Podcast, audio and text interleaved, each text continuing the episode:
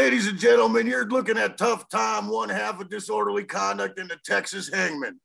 You're watching WZWA Network. The following announcement has been paid for by the WZWA Network. Hi, everybody. This is former WWE superstar Al Snow. Reese Mills Bennett. C.W. Anderson. Oliver. My name is Eugene. And you are watching the Insider's Edge podcast. Now get on the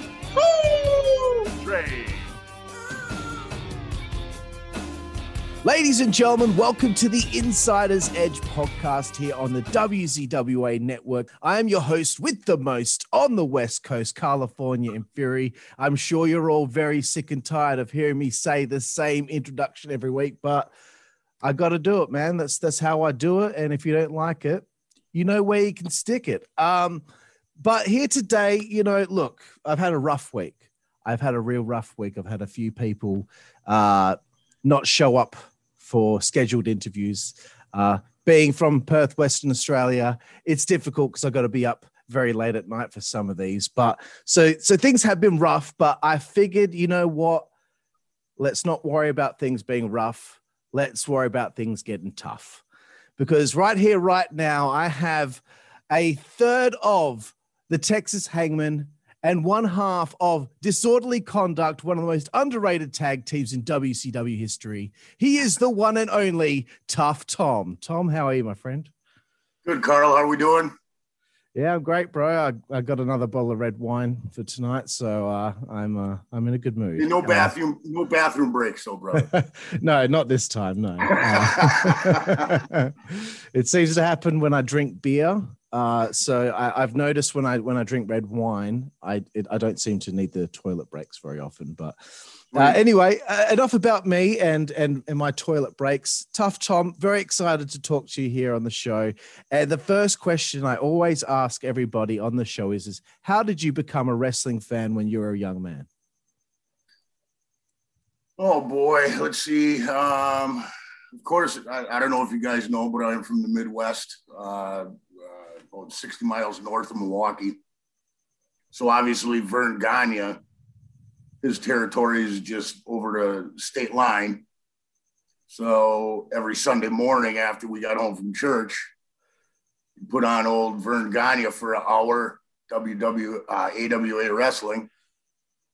And I guess that's sort of where it started for me, but I really didn't turn on until cable came along and then all of a sudden we got the Superstation TBS, and then I got uh, got to see, I guess, nationwide stars is how I seen it, and uh, that was the NWA. That was on TBS, Ted Turner, and uh, that's when I really started to get the uh, the itch. Yep, fair enough. Uh, I guess you know, a, a lot of uh, you know people that got into the wrestling business at one stage there was something else that they were into. Did you do any other types of sport in school or anything like that? I played uh, football in high school. Uh, nothing that was ever going to get me anywhere or take me to college or anything. Just uh, just because I was an athlete, you know. Uh, yeah. So that was about it. Yep. Cool. Um, so, at what point do you start to think to yourself, okay, this is something that I really want to do? And how do you go from being a fan to, okay, this is what I want to do. How do I break in? How did you figure out how to get yourself broken into the business? Uh, I don't know if it's a funny story, but I, uh, I, I bartended. All right. So I was uh, working at a bar, a place called TD's Beach Club here in Sheboygan, Wisconsin. And uh, Monday nights at that time, they were doing Bobby Heenan and uh, Gorilla Monsoon was doing prime time. Okay. It was on a Monday night here. Okay. So I always turned the jukebox off and everything, and we turned on prime time, and everybody that came in was a wrestling fan, basically. Right. So weeks later, after we do this for a while, one of the customers comes in and brings me a ad from the Milwaukee Sentinel which is the biggest town around around me, and it said pro wrestling camp now open.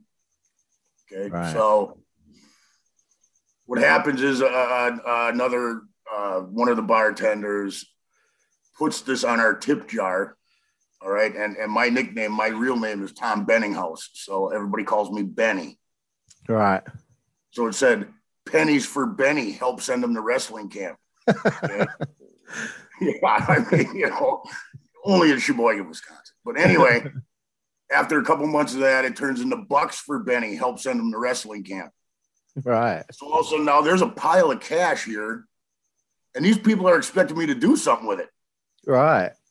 So one night uh, I'm bartending. I get done bartending. I'm sitting on the other side of the bar, and I'm, I'm having some cocktails and, and, and enjoying myself. And I'm staring at this jar with money in it, you know, that says "Bucks for Benny, help send him to wrestling camp." And uh, I don't know. I had a you know a few in me, and uh, sure enough, that night, 1.30, I get home from the bar. I call this number. And the guy's like, you can tell he just woke up, right? He just wakes up, hello, you know. I go, hey man, I'm ready for camp. You know, I'm jacked at this point. I'm just, just half drunk, gassed up. I'm going, all right, I'm ready, you know. Oh, dude, call me back in the morning, you know.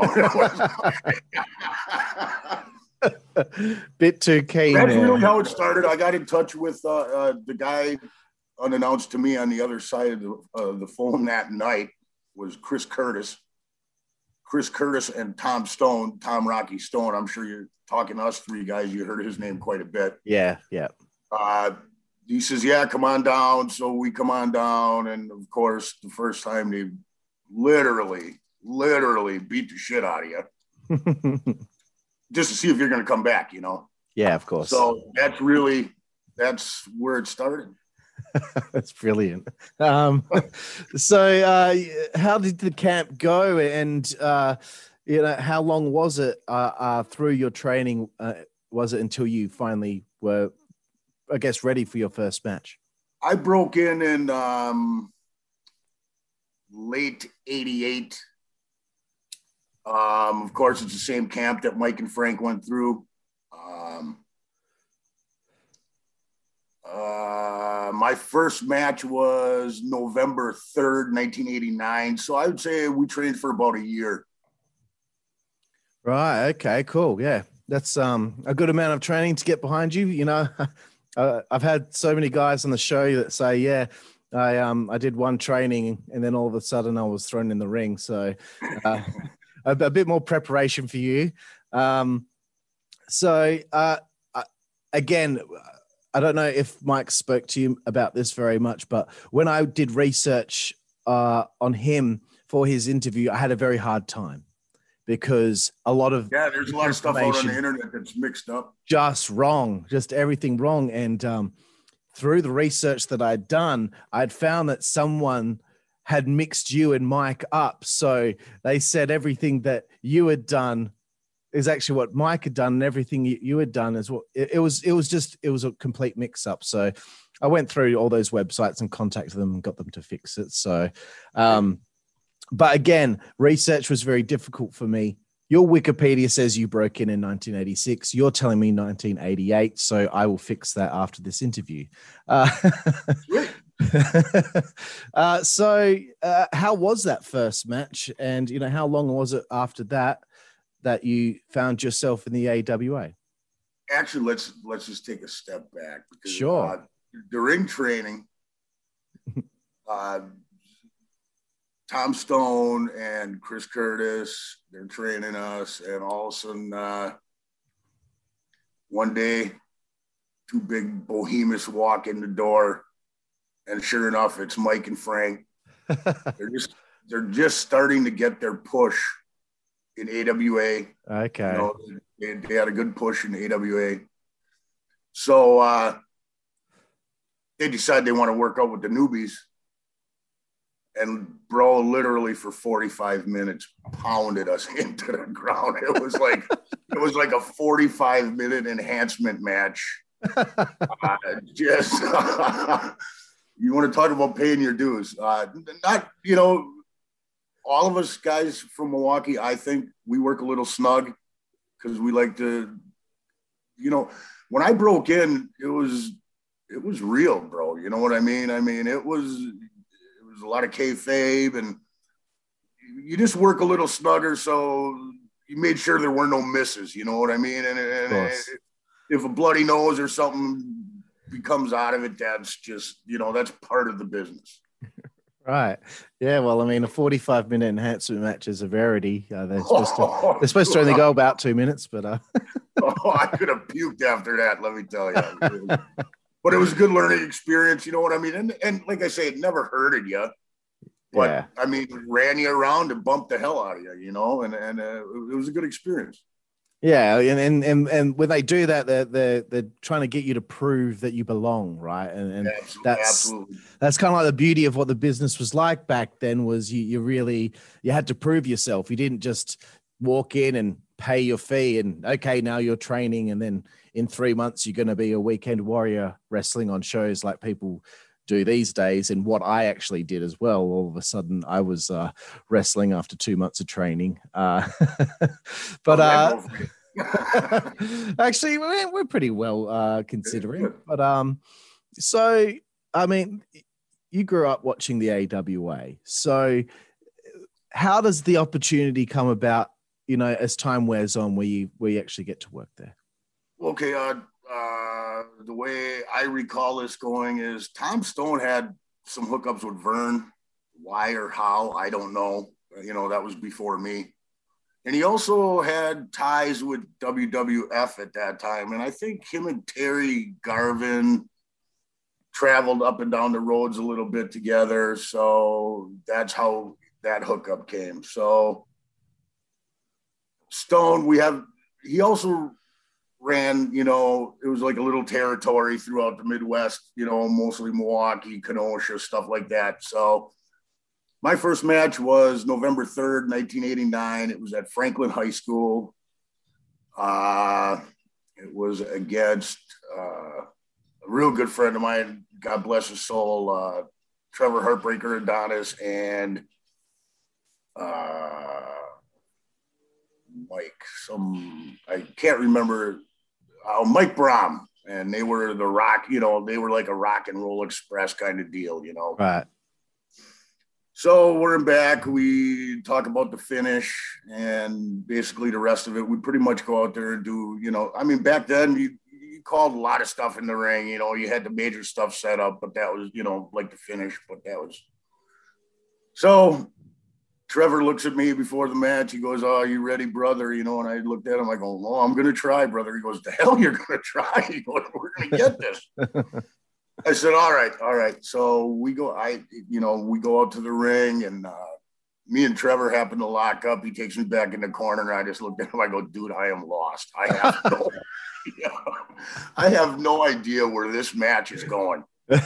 so being the consummate professional that he was, he walked me through it and we made it through. And uh, ever since then, that was always a joke. Well, I'll try, brother. You know what I mean? And uh, we got through it. It was pretty good.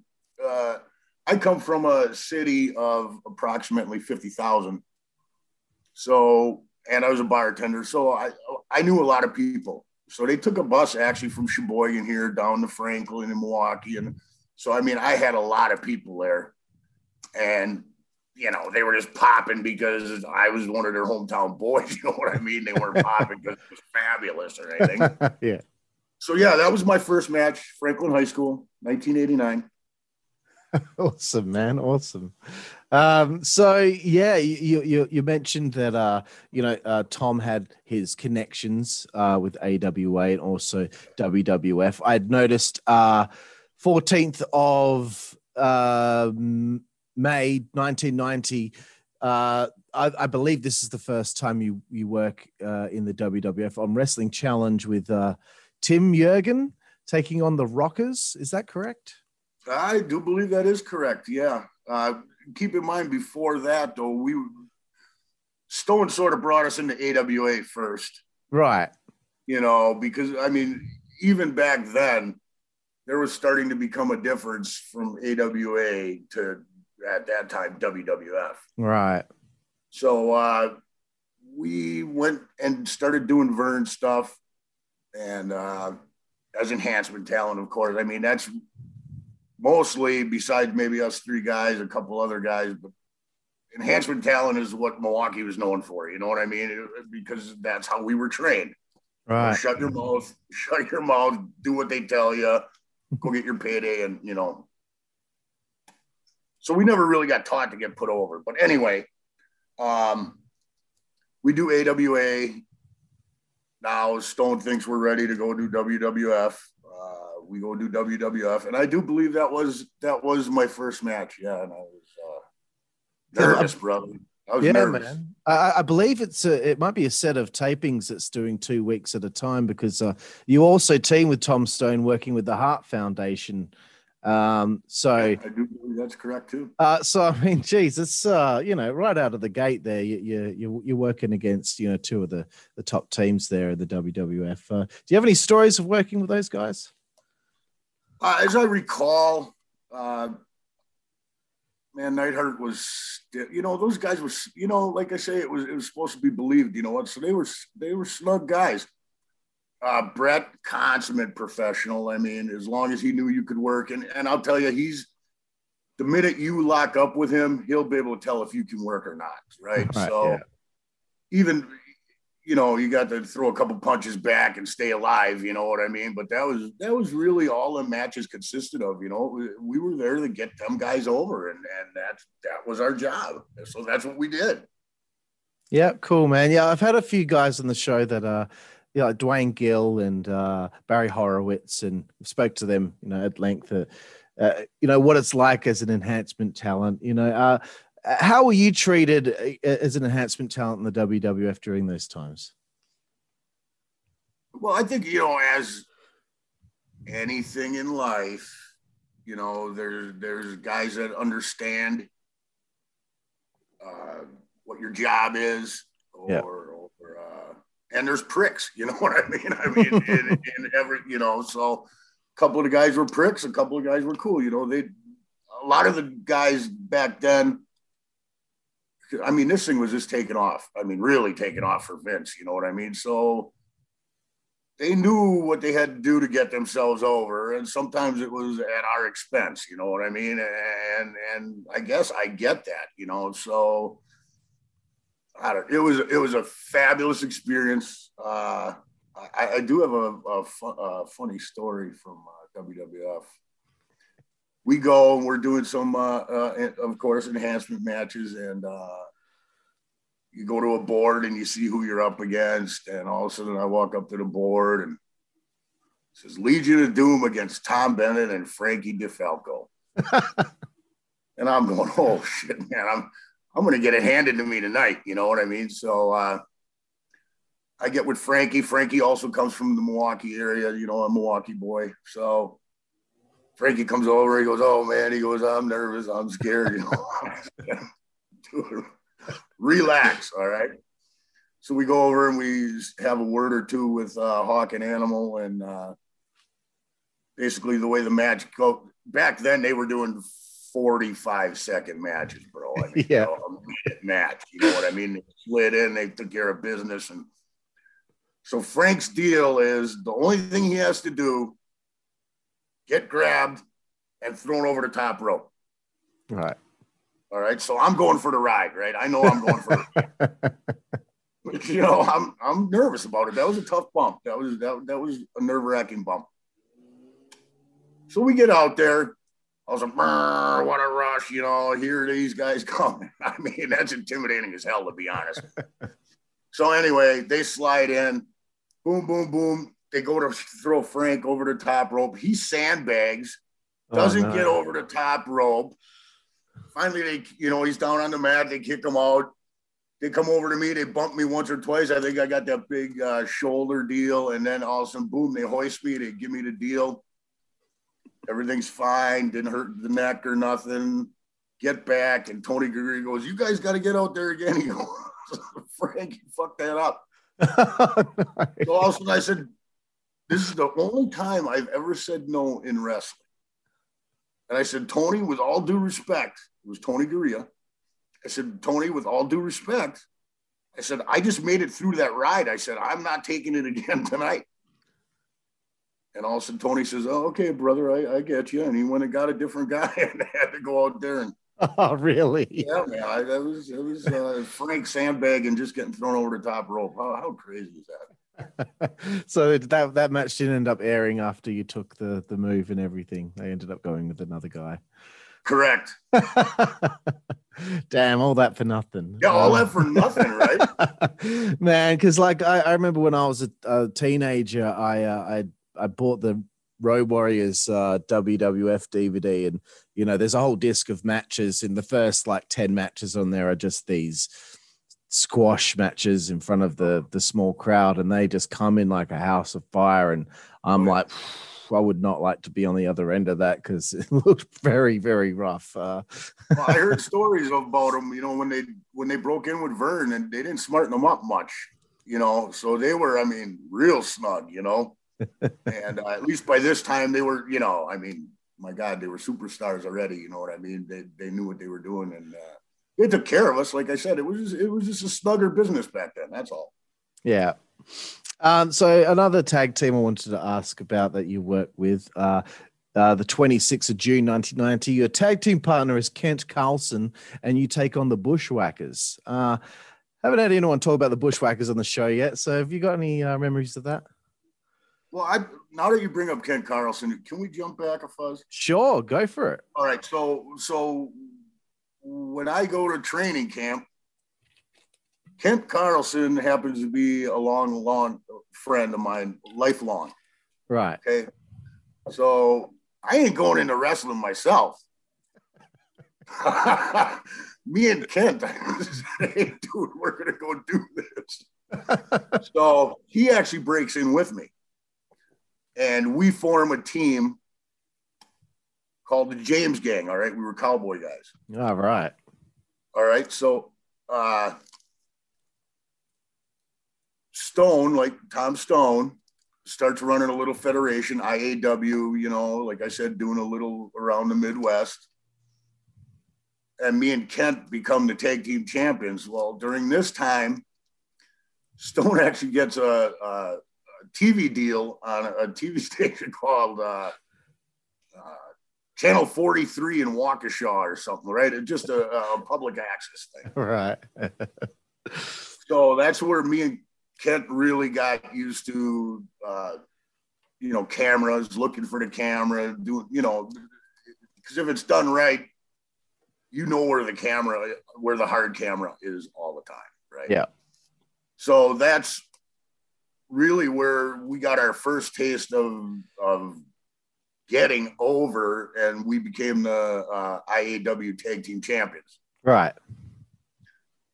So then after that, uh, Kent gets married, starts a family. I go on my own. At that time, probably like a lot of the boys, I didn't have money for new gear and stuff, so I just became Blackjack Bennett. Yeah. And if you notice in WWE, and that I'm wrestling under the name Tom Bennett. Okay, so Yeah. I become Blackjack Bennett and start working the the indie areas around here and then Mike comes into the story, and that's where I become a Texas Hangman. Right. Cool, bro. Um, so uh, did, did Kent even really want to get into the business or did you just drag him along? I think uh, I, I think it was a drag along thing. to be honest. I mean, not that he didn't like it, but uh, uh, he didn't totally buy into it. You know, you know. I mean, another, for instance, when we're training in, in Milwaukee, uh, you know, we're standing there. I remember talking with Stone, and he's trying to teach us psychology and going through stuff, just sitting around in the ring and not bumping. And he goes, you know, guys, now we just gave this guy fifteen hundred bucks, right? He goes, you know, guys, you got to sort of look at this as being on a softball team. He says, you just go and do your thing, and then you're done. You know, he goes, I'm going. I thought this was going to be a career. You know what I mean? And uh, I found out after the Franklin payday of fifteen bucks. that I, uh, you know, I mean, I had Morian driving there, and and you know, it, my first couple matches costed me money. You know what I mean? But uh, so that's really, um, how it started for me way you know this was probably like 90 91 92 and at that's at the same time we're going to do tvs for enhancement talent Yeah. Cool. Um, so yeah, back to my question about the bushwhackers. Uh, you remember Mhm. working with them? i do yeah uh easy day off I uh, imagine. Yeah. yeah i mean just uh great guys you know they- they were uh friendly guys you know what i mean they were, they were, they were nice I, I went to work them years later after i actually knew what the heck i was doing and uh had some good matches with those guys That's cool, man. Um, so I, I I- I need to bring up some of these other matches you had before I start moving on to uh, other things. Uh, 19th of the 9th, uh, 1990. From my recollection, not recollection, that's not the word. Uh, from my research, your first singles match is against Earthquake. Is that true? i believe that's also true yeah All right, I'm, I'm not doing too bad tonight. it was, it was pretty easy you know once again i mean you, you know with a guy that size you know you're talking what I don't, I don't know if you have the times there but it couldn't have went more than two minutes you know Yeah, I mean? most of these matches are, are between I think uh, two and five minutes, uh, but still, uh, you know, these are some these are some great names to be working with uh, so early in your career. I mean, uh, you broke in in in '88, and you know by '90 you're you're working on WWF TV, and uh, 10th of the 10th you're against the Big Boss Man, 30th of the 10th against Jake the Snake Roberts. Uh, what did you enjoy most about the, you know some of these matches, and you know, do you have any Jake stories? Oh man, I, I was still very, I was green yet. You know what I mean, as far as as as as how the business works and how the boys were. I mean, the real boys. You know what I mean? Yeah. We had little locker rooms here in the, you know, but I mean, the boys were ribbers, right? I mean, especially at that time, a lot of them were ribbon. So, me being the green guy that I am, I go up to Jake. I said, bro, he goes, I said, I will do anything, anything you want. Please don't put the snake on me. Well, needless to say, me and that snake were damn near kissing at the end of the deal. I mean, he's got it up in my face. And, and uh, uh, I learned, you know, even at that point, just maybe shut your mouth a little more, you know what I mean? And uh, so I don't know, a few months after Jake, I actually opened a thing of cereal, and there, me and Jake are on one of those little reflector cards, and the snake is like really? inches inches from my face, and I. I just remember just uh, hating that man. It was, it was. I'm not a big snake guy, you know. So no, of course. Um, you probably would have been better off telling him that you love snakes and yeah, snake absolutely in my face, and then he probably wouldn't have done it. Uh, correct. bit of reverse psychology there. Um, Yep. So another another match I had to bring up because you know this is you're, you're battling Bret Hart for the Intercontinental Championship on the eighth of the fourth ninety two. Uh, look, you're an enhancement guy still at this stage, but you're wrestling for the Intercontinental Championship. For you, early stage of your career, still four years in, that must have been quite a you know a feather in the cap to say I worked Bret Hart singles match for the IC title. Well, you know, like I say, Bret was one of those guys that, uh, man, a consummate professional uh, in and out of the ring. And he actually let me work a little bit because let's face it, you know, if you're just bumping this kid around, doesn't look like you beat anybody anyway, right? That's it. Yep. So, uh, as I recall that match, he actually let me work and, and, and I got some stuff in. Of course, he's calling it right out there. He's, he's, he's, you know, a, a guy that came in that era, you know, of calling it out there. Of course, uh, going to take the sharpshooter. So that was actually pretty enjoyable for me, to be honest with you, because he actually let me work. You know what I mean? It, it wasn't a, a up until then. I was, you know, doing two, three minute matches. You know what I mean? Yeah. Not that this one went much longer, but uh, you know, I, I mean, Gracie let me hit him. You know. well, that's a bonus. Uh, uh, and, and before I start moving on into some Texas Hangman territory, I had to bring this match up as well. Uh, again, a friend of the show that we, we we've interviewed, Duane Gill, um, uh, uh, one of the more, most famous enhancement talents. Well, he he he's proud of calling himself a jobber. Um, but you team with Super. him, yeah, and he and you guys you team up against Koko B. Ware and Owen Hart. I have Owen to Hart, bring it up because every time there's a chance for me to bring up Owen Hart, I'm going to bring up Owen Hart because Absolutely. massive fan, and everyone always seems to have some sort of story with Owen. Do you have any Owen stories at all, or, or memories of this matchup? I do remember the match. Uh, here again, I believe me and Duane got to work a bit. Uh,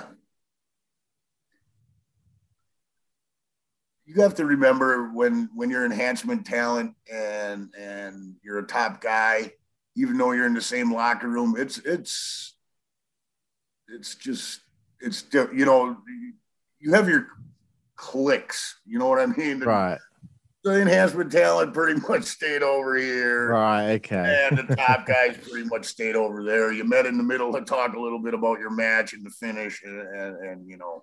right. so I really okay. don't have no stories about Owen. Uh, That's uh, okay. Yeah, I, I- I I remember it was a good match though. Yeah, that's cool, mate. Yeah, no, I completely understand. Uh, I I do re- recall some guys on the show saying, yeah, like essentially we all just kind of sat in catering, just us all working, or all, sitting there waiting to see if we're all going to be on the show or not. Some of them might not be picked, Yeah. some maybe. Um, so you've been doing this now for some time. Um, did you ever feel to yourself, okay, like I've been seen on television for all this time as a guy that loses all of my matches? Were you concerned once the WWF thing was going to be done with that it'll be difficult to shake that enhancement talent label and try and be seen as more of a, a competitive, you know, guy in the industry? Well, you know, like I say, Tom Stone, great guy. Uh, uh, just never taught us to protect a gimmick or or or get yourself over. You know what I mean? I mean, he, bottom line is Tom Stone was really there for the money. God bless, he took me along. You know what I mean? I mean, uh, you know, but the only time we had a chance to try and get ourselves over was on the indie scene. You know what I mean? Okay, And- yeah. So now, you know, on the indie scene at this time, I'm doing Blackjack Bennett. Well, I'm Tom Bennett on TV, you know, and and it just, uh, yeah, we weren't taught to get over. That, plain and simple, you know. If if that's probably one thing I regret about my training, you know, by not going to a Eddie Sharkey or or a, a, bigger name guy that knew what getting over was and and and how to protect your gimmick or or, or you know because that's what you're selling right i mean you're selling yourself and and and we just never got taught how to really protect that Right. Interesting. Interesting. I, I like the perspective. That's great. Um, so I know you, you do a bit of stuff in Windy City Wrestling. Is this around the time where you've been asked to become a Texas Hangman? that actually is uh uh let's see yeah me and mike go in for sam DeCero, windy city wrestling and that was really my first exposure as a texas hangman i mean besides a couple little spot shows here in, in, in the Malamu of the Midwest. So um, that's when I really start learning about protecting a gimmick and protecting your persona and and and ways to sell and not to sell and who to sell for and who not to sell for and you know what I mean. So that's really where I honed taking care of a gimmick. You know, before it was you know I didn't have a gimmick. I was Tom Bennett. You know, you know what I mean. So, yeah, that's where I really uh, and and and don't get me wrong, it wasn't me. Mike is the one that really took me under his wing and and you know uh, produced the wrestler that I became. Really, you know, I mean, I I, I did the work, and I, I I'm pretty athletic, but he, you know, without Mike, you know, you probably never would have heard of of Tough Tom. You know, to be honest because if it wouldn't have been for him uh, and a couple other guys, uh, mainly Mike, you know, Mike, Terry Taylor, uh, uh, Jimmy Hart. You know, those guys are who I really owe thanks to. Them three guys because they're really the ones that got me to the level that that that I got to. That's cool, man. Um, so yeah, I mean, I mean, speaking of the Hangman, speaking of Mike, do you remember the first conversation that you two had where he was like, "Look, Bull is no longer going to be doing the Hangman thing. I would like to ask you to take his spot." Uh, do you have memories of that conversation? I, I don't know if I have memories of the first conversation because, to be honest with you, I think there were many. Mike Okay. was pretty protective of of his hangman thing, and uh, I think he really would have to trust somebody that he's asking to be a hangman. You know what I mean? So, uh, like I said, without Mike Moran, I, I I wouldn't have got as far as I did. Um, so the first conversation I really don't remember. I remember telling him telling me, "Hey man, you got to bulk up. You got to you know you got to get heavier. You, got to look alike. You know what I mean?" And- Right. Yeah. and that's really how that started was dude we gotta you know you gotta be able to do switching and stuff when you're when you're wearing a hood and you know to get some real heat and you know stuff like that so that's really where those conversations went is bulking up and, and learning the you know the double things that we wanted to do together some of the things that that uh, frank and mike did together you know so Awesome, bro. Um, so when you when you finally do become a Texas hangman, you know, how long is it into the run that you're starting to feel really comfortable with it? I mean, you've never worn a mask before, and now you're wearing a mask. Uh, you know, how long did you feel like okay, like now I now I'm starting to really dig this whole hangman thing and and wearing the mask and and feel just feel comfortable doing this. Well, first of all let me just say i dug it from the beginning all right but Cool, uh, cool. yeah, actually being comfortable and feeling like a true hangman. Yeah. I don't know. I would say after Sam DeCero, you know, I mean, we became his tag team champions. Uh, that's another thing, you know. You, I, I hate to say it, but you sort of got to learn how to be a champion. You know what I mean? I mean, and conduct uh, conduct yourself as as a champion. Yeah. Um, you got to remember when we were, you know, riding around, going to shows and stuff. Boy, we'd stop three blocks before, put our hoods on. We'd roll in with our hoods on, the whole deal. You know what I mean?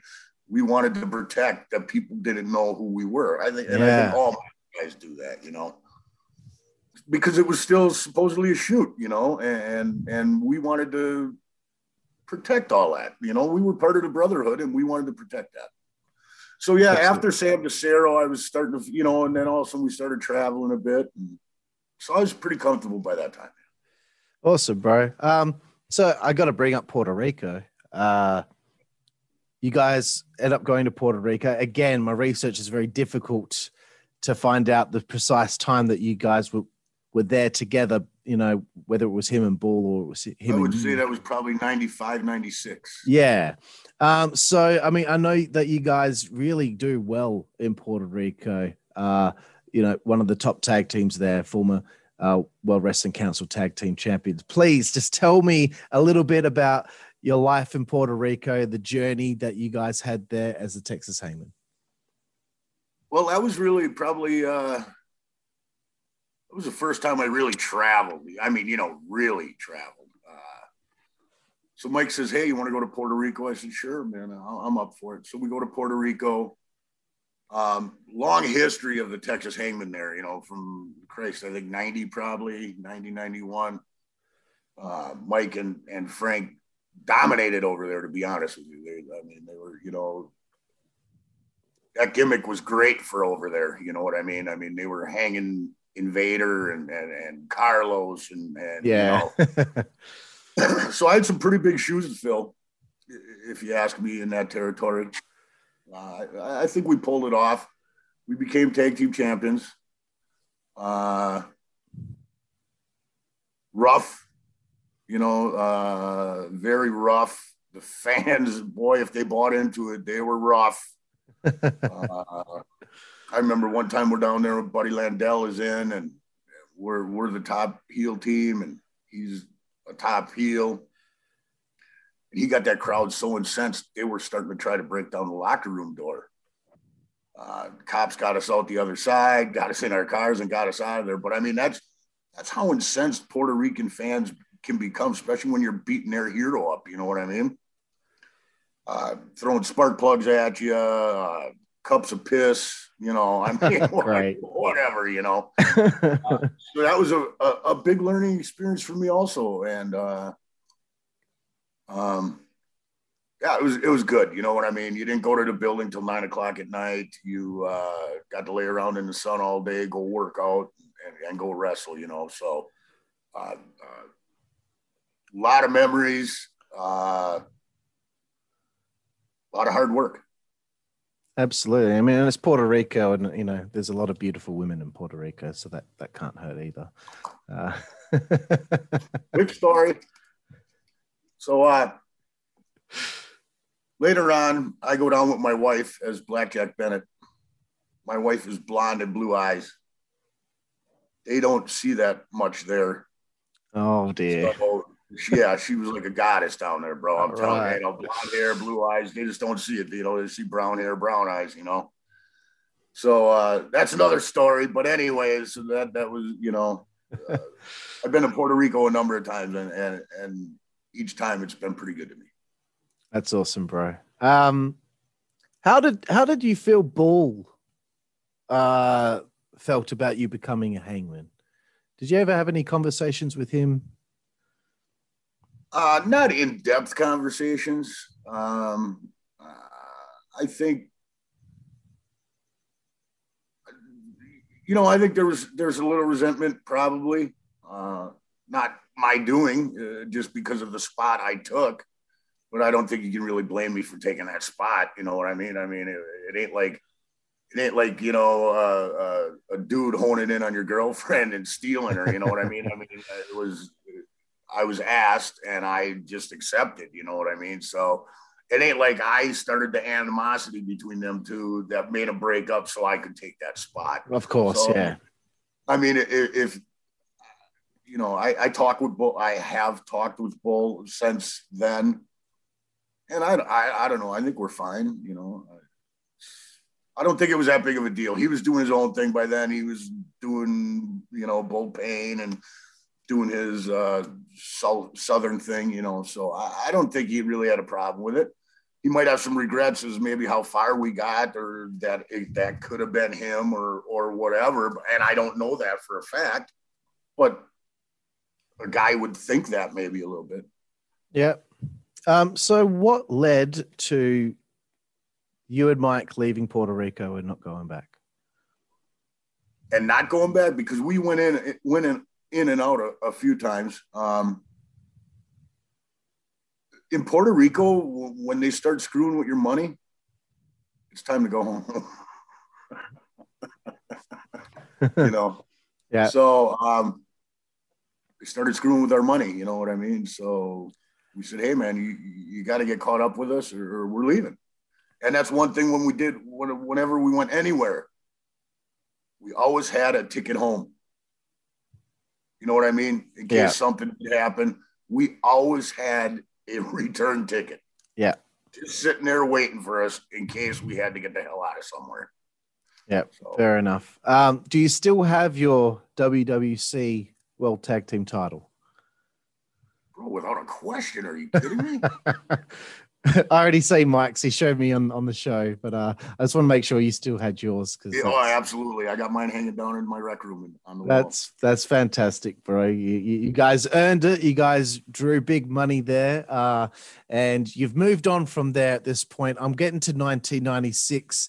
We still got a little bit of the journey to go here, tough Tom. Uh, Big Japan. Yeah. You uh, the, the name that you you go under is uh, Tornado Juicy. Uh, well, first of all, I, we went in for yeah, that that may be correct. I, I know we went down once or twice as a hangman, and then, if I'm not mistaken, Big Japan says, "Hey, for some reason they like monsters over there." You know, I mean, like like cartoon character monsters, right? Yeah, yeah. So Mike says, "Hey, we're gonna go do Big Japan." he goes, "But we got to wear masks." So I said, okay, that ain't no big deal, you know. Well, these are latex masks, like a monster. All right, like like like Mike was uh, Gray Skull. Yeah.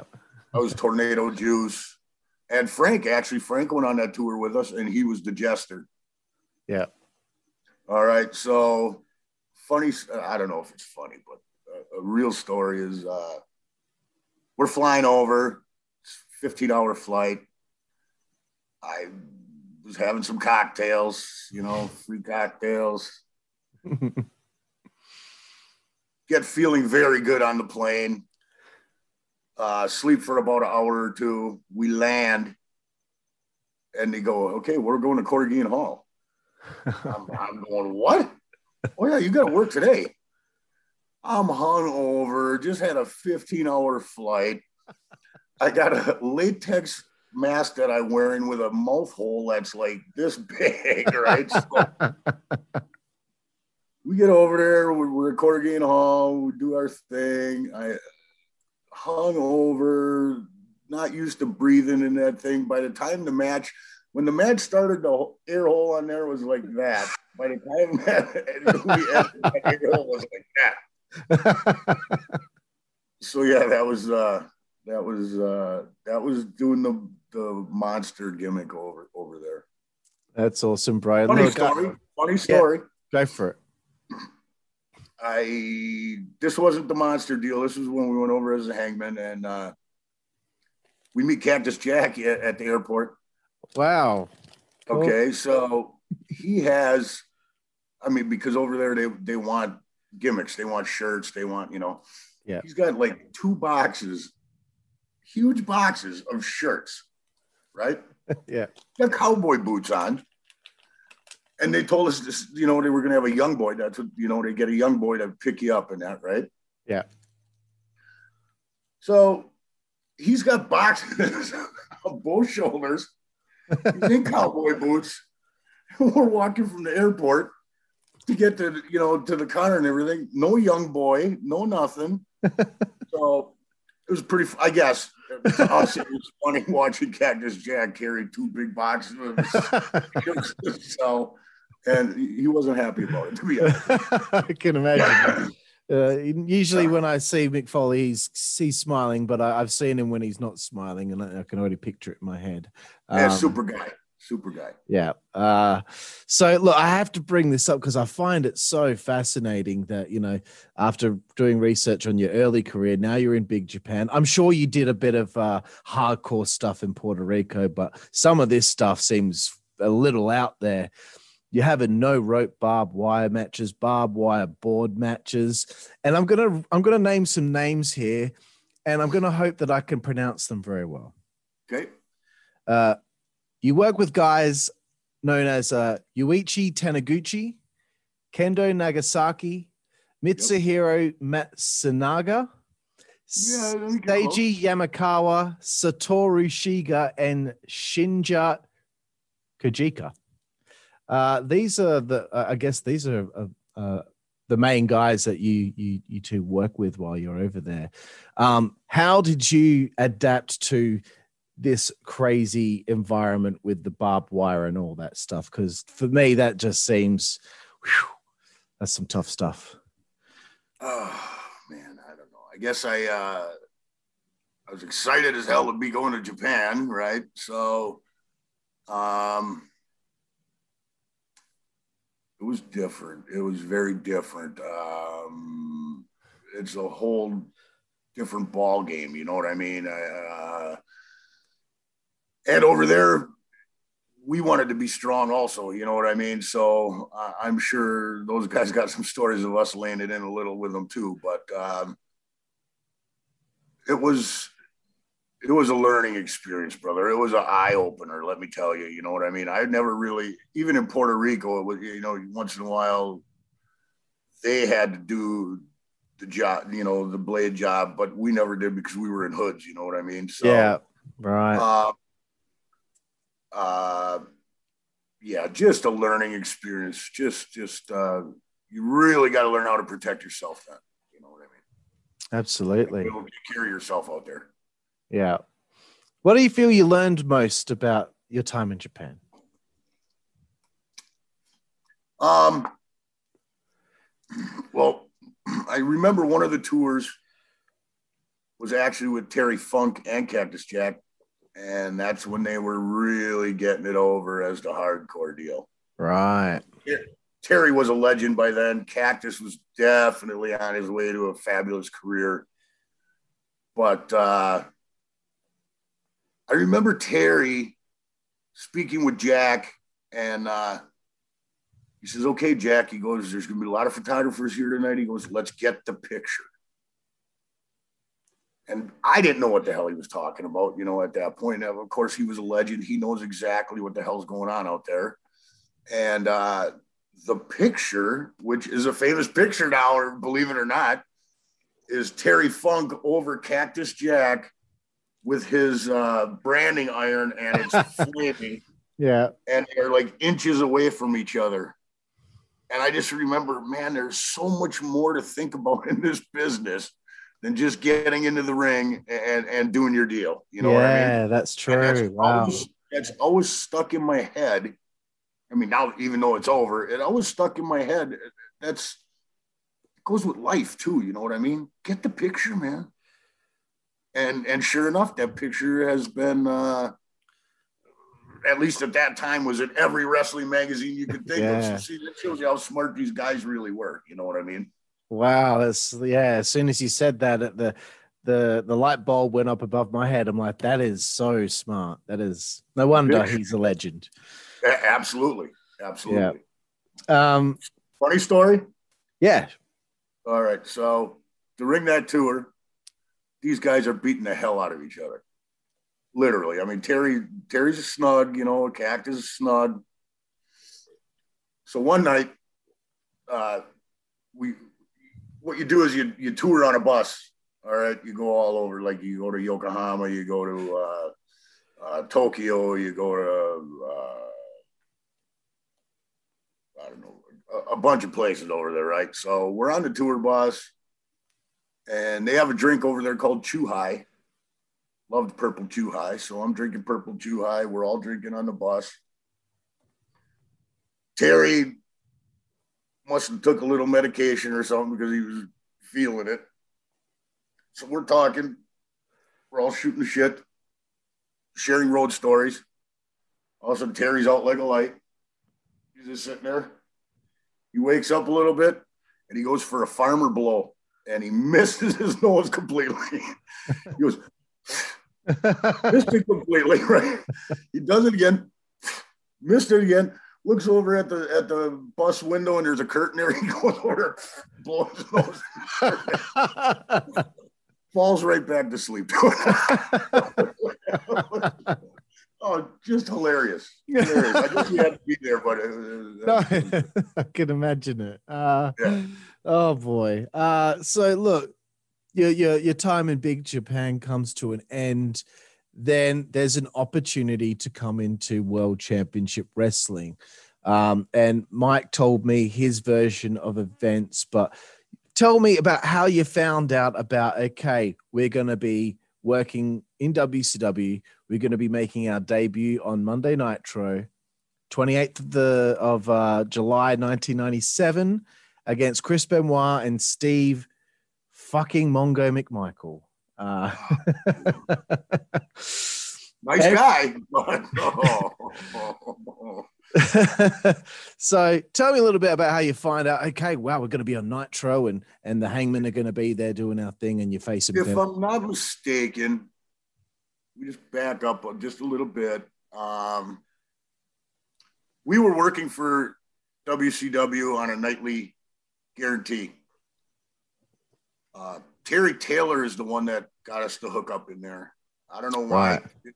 them two guys, Terry Taylor and Jimmy Hart, for some reason really liked us. I don't know if it was because we could work or, or or whatever it was. You know, we weren't real ball busters in the back. We weren't. We didn't. We didn't buck the program. You know what I mean? We just, you know, still going back to that sort of being a yes guy, right? Right.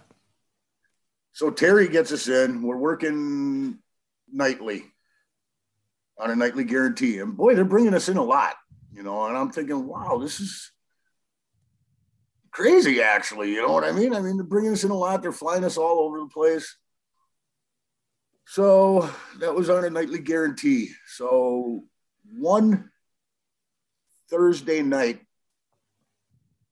because if I'm not mistaken, they would do like a Thursday Nitro, uh, Thursday Thunder. Yeah. And then the following night, they would tape for Saturday night. Or same thing with Monday. Monday, you'd do a Monday Nitro. Tuesday, they would go to a neighboring town and, and do the tapings for like Saturday night and pro and all that stuff. Yeah. Yeah. So we are actually booked for an independent guy named Jay Trout on that Thursday.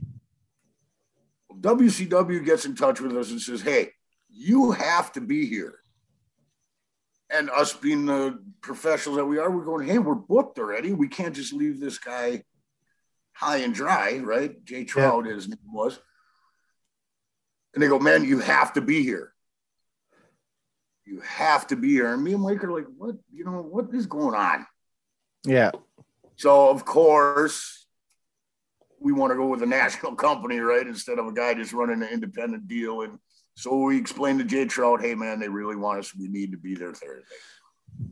We get there Thursday. And uh, boy, and it, let me just say this they were putting a lot of guys under contract at that time. Yeah. I mean, just stacking the roster. Lower guys, upper guys everywhere. Yeah. So we get there, and at that time, you talk to a production lady. I forget what her name was. Maybe Christine Johnson. No, I don't think it was that. Um, anyway, I can't remember. Know, like Andrea, or I think Andrea or something like that. Any anyway, she pulls us aside right away, guys. She says, "Hey, we're going to give you guys a contract." You know, so that's when they really started applying us to like the nitros and, and thunders. I mean, we only did a handful of them, but I mean, that's when we knew we had a full time gig. You know what I mean? All before that was basically, like I said, a night to night thing. Were they using us a lot? Absolutely, they, were using us a lot, but that's when we knew it was solidified that you know when JJ Dillon comes over and tells you, "Hey, you guys, you're good to go," you know, uh, uh, that's a pretty good feeling. Yeah. So that was right around that time.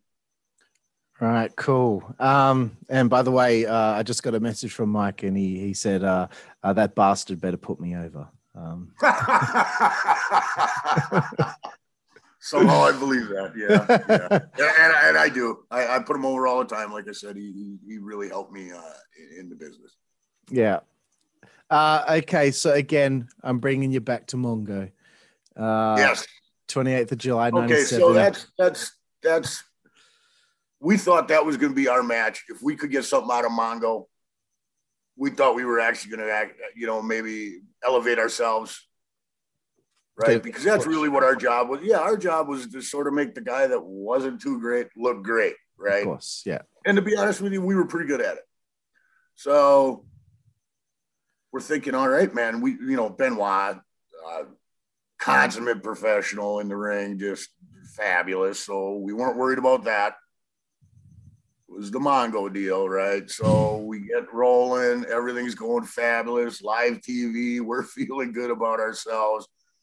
And Mongo jumps ahead and starts, I don't know, puts Mike up in for a pile driver that wasn't even supposed to be done at that time. yeah he couldn't handle Mike, so he scores back in a corner and comes off the rope. It was, it was a shit show, to be honest with you, Carl. yeah.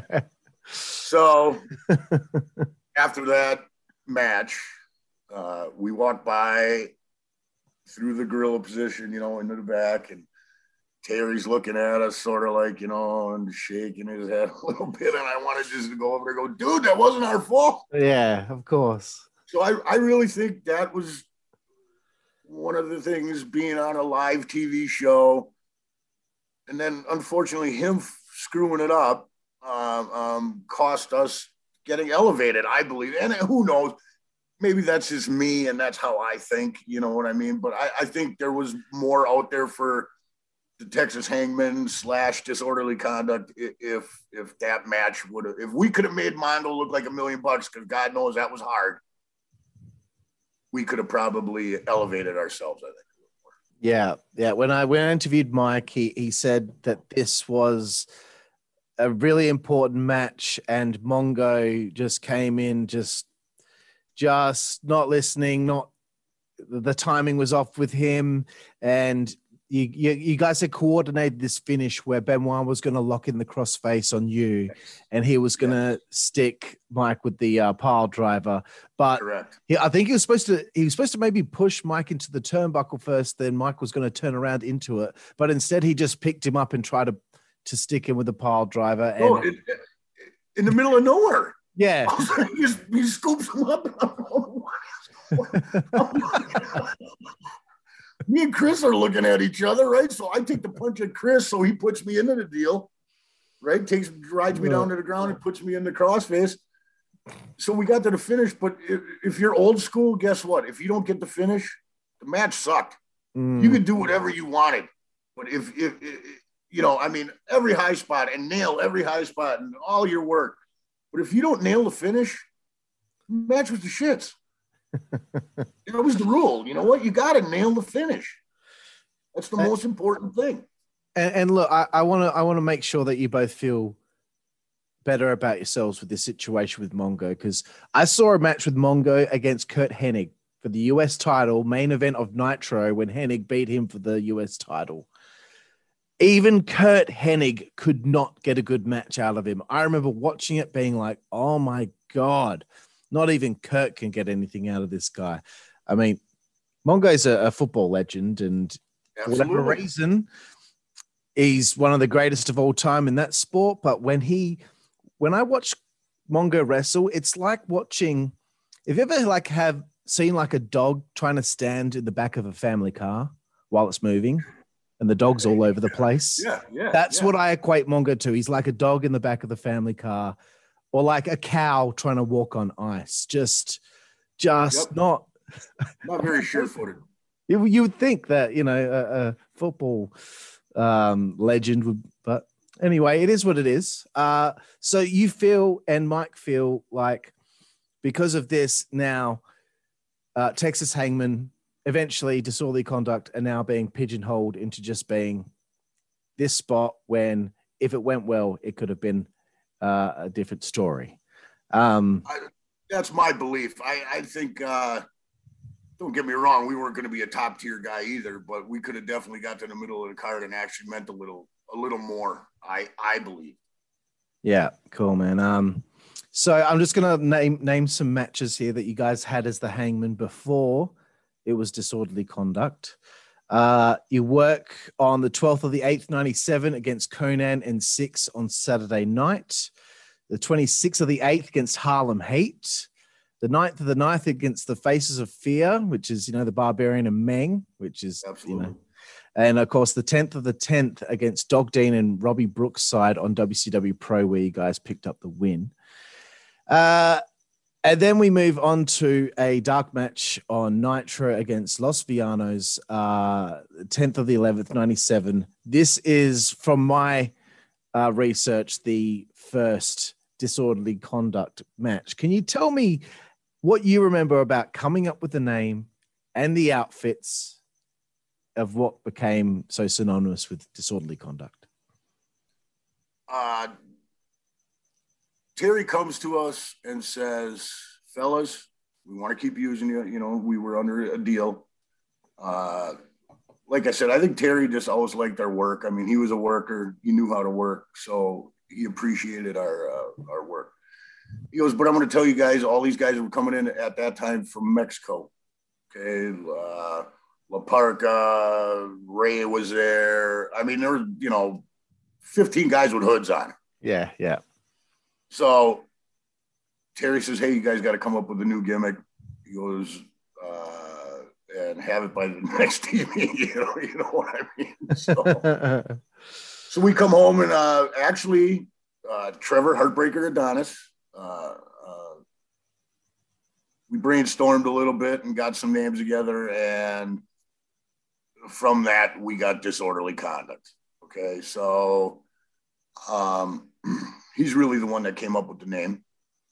Um, as far as tights go, like, you know, uh, we always knew we wanted the long coat, uh, you know, the duster, uh, and we just sort of would try to go with colors that nobody else was wearing to maybe set us apart a little bit. So that's where like the purple and silver and black came in. yeah. Um, and then you know, just the word disorderly all screwed up, you know, looking disorderly, right? I mean, just- in our heads, that seemed to go. So that that's really where that came up with. Very cool, bro. Very cool. Um, so here's a big one 24th of November, uh, 1997. You face the Steiners for the world tag titles on Nitro. So that's a pretty big moment in the very early career of the newly um, dubbed Disorderly Conduct. Tell me a little bit about what it was like working with the Steiner brothers. Snug, you know, but like I said, he come from that that era also. You know what I mean? Plus, Chris Scotty's a shooter. You know, he them boys went to Michigan and they did wrestle. So you know what I mean? I mean, it was there was no goofing around. Um, again, uh, very excited just to be on live TV. You know, because most of the stuff that we did was Saturday night or or, or Wrestling Pro or whatever second tier shows that they had back then Yeah. so we're excited. Um, I remember that match very well because unfortunately, the first time Scotty goes up to get me on his shoulders, he doesn't get me up. So he's got a, yeah, he's got a double, double clutch, and then he gets me up, right? I mean, I was 265 pounds at that time, right? So I mean, I was a load. I wasn't sandbagging; it just never took it, right? So gets me up the second time, gives me the finish to do the bulldog from behind off the top rope. Everything's good.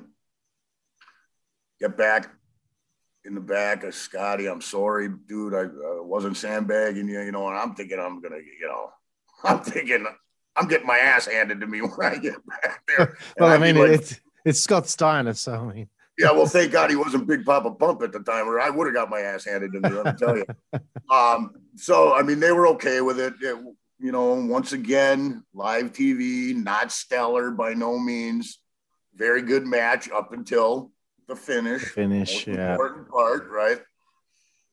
So, little story with that. Next day, we go to do Saturday TV. Yep. For their tapings. Go to the board. Texas Hangman against the Steiner brothers. That's right. Yeah. So I'm thinking, okay, this is where payback is coming, right? so I'm really thinking we're gonna ha- get it handed to us, right? So we get the finish, obviously their finish. Scott just looks at me, and goes, "Can we do it right tonight, bonehead?" I said, "Yes, sir. We will do it right tonight," and we got it. So you know, just uh, you know, pretty intimidating gentleman he is. oh, that's awesome. You you got to come full circle and and redo it and get it right. That's good. Yeah. Uh, I, I and, and about that one. And I'm sure to the, the, the attempt of doing it with the Steiners, you know, and, and get it right this time is fine. I'm sure the idea of maybe trying to redo it with Mongo, uh, let's let's just leave that one. Uh, yeah, it, it, don't, it, it deserves to be forgotten about, Carl. Let me tell you. um, so I mean, '97 is such a big year for WCW, and as you said, they're, they're they're putting a lot of people under contract, and there's so many people on the roster, and uh, two guys you worked with on the 16th of December '97, Barry Darsow and John Nord. Um, I just wanted to bring up some different names here at this point because uh, it, it's hard to to interview disorderly conduct about their WCW run because I can't talk about this angle or that angle. I have to talk about matches because unfortunately, it seemed like they didn't really care too much about tag team wrestling at certain points in time. Um, but any memories of working with with uh, the hilarious Barry Darsow and John Nord? Uh, Barry, night off, fabulous guy. Know Barry actually pretty well. Uh, John Nord, crowbar. Uh, just, oh man, I don't know how long you're in the business that long, and and, and I learned to work. I mean, he was just a crowbar, bro. I, nice guy, you know, but another, you know, getting a little lost and and not knowing where the hell we are. And I'm doing it. I remember. I remember. I'm going, John, John, you're gonna pick me up and you're gonna slingshot me off the top rope, right? And I'm telling him this right as we're standing there, and he's going, "I'm shooting you in, damn it!" I'm going, "Okay, shoot me in." I mean, uh, still, you know, pretty good match, but it's just, it's just, you know, things like that with big guys. You know, very fabulous guy, uh, consummate professional, pretty light out there, knows how to work. Not saying John Nord didn't know how to work, you know, but some guys are a little rougher than others, I guess, you know. Yeah, I just I just want to put this out there. I I think Barry Darsow was hysterical as uh as hole in one Barry Darsow. Um, I don't know if you oh, were exposed. Blacktop bully, blacktop bully. He's just uh, I just I just I, I really because I, I I've essentially seen every single episode of WCW Saturday Night from '95 till it uh, eventually uh, was taken off TV in 2000. But I'll get to that part a bit later. Uh, the Public Enemy, 6th of January 1998. Uh, the first match that Disorderly Conduct have in 98. Tell me a little bit about working with the Masters of the Tables. Uh, Teddy and Mike, fabulous guys. Um, weren't they weren't they let us work. I mean, work. You know what I mean? They they come from from a time where if you beat a guy that doesn't mean anything, who'd you beat? Exactly. You know what I mean? You didn't beat nobody. I mean, uh, you know, so they come from the school where, hey, let's actually have a match and get our stuff over. You know what I mean? So if, if you if you watch those matches I mean, were we enhancement guys? I guess yes, even as disorderly conduct, but nobody squashed us. You know what I mean? We always worked. You know, we always worked because they knew they could get a match. You know, so I think that was Public Enemy's idea. Hey, man, these guys they can work. Let's we're getting some TV time. Let's let's let's make it look like a match. Yeah. So those uh, guys were great. They really were. I really feel like they don't get the props that they deserve. Um, rest in peace to both of them, um, because you know the Dudley boys came along and did the tables, and that's what everyone thinks about. But you know, they were the ones that kind of really put that thing on the map, as far as I'm concerned. Um, and no disrespect to Sabu, who I know was someone who was quite big on the tables even before Public Enemy. But uh, anyway, another tag team I wanted to bring up, and and uh, Mike had some interesting things to say. High Voltage. Uh, what did you think of these guys? Uh, they were power plant guys, if I'm not mistaken. Um, Jack to the gills. Uh, Absolutely. uh, you know, I don't like to pass judgment on anybody. Not, they weren't that great. You know, they they. I don't know if they got hot shotted. You know what I mean? And thought, hey, we, and there was no reason for that at that time because he had so much talent there. You know what I mean? But they, I think they got hot shotted right out of the power plant, boom, right to TV, which I guess that happens a lot nowadays. Of course, yeah. But you know, you don't. I think in a situation like that, you don't really appreciate the other guy giving you his body because that's really what we're doing, right? We're saying, okay, I'm going to let you take my body. I'm going to let you do with what you want but be safe with it. You know what I mean? And I just think they, you know, uh, you know, when you're green, it's it's uh, ah man, when you when you're green, you get nervous quick, and you you know, and you You know, you know, I mean, just it's like, dude, relax. We'll get you through this. You know, but oh, you know, guys that want here again, two young guys that just wanted to get themselves over. I'm not saying they were bad or anything. I just think they got hot shotted and they, they didn't get time to get seasoned before they presented them. I'll tell you, that's probably a team, if they would have seasoned them up a little bit, probably could have meant something. Yeah, no, I agree. I, I could see the potential in them. You know, Kenny was Yeah. quite uh, athletic and could do those, you know, springboards and all that stuff. Yep. And, Yep. and Ro- Robbie was just like a little bulldozer. You know what I mean? Uh, Yep. But um, those are two guys that I've just I've I've never found out whatever happened to those guys. They've just disappeared off the face of the earth. Um, I've been wanting Yeah, to. I, I don't know. I don't know either, and I've never, even after we were done, I never heard of them out on the Independence or anything or, or nothing like that. Yeah, no, they just completely disappeared. If anyone out there watching this podcast, if you know whatever happened to High Voltage, Robbie Rage, and Kenny Chaos, please s- send us a, a comment on this uh, interview and let us know if you know anything. Um, so I wanted to bring another thing up. It's something that that bothers Mike to this day. Is that WCW brought out these cards called signature cards? oh man! and there's yes. there is a tough Tom signature card, but there is no Mean Mike signature card. And I'm just going to go on the internet quickly. I, I need to just just really quote this here: Tough Tom card WCW. There is a tough Tom card. Holy shit! There is a there's two tough Tom cards for sale on eBay right now. One is for two hundred and twenty-five dollars and eighty-two cents with uh, twenty-six dollars postage. This is Australian dollars, by the way, uh, and uh, one hundred ninety-three dollars fifty-five for another one. Um, Yeah, so I got him, hey, Carl, I got him sitting right here. You want him? no, just just kidding, bro.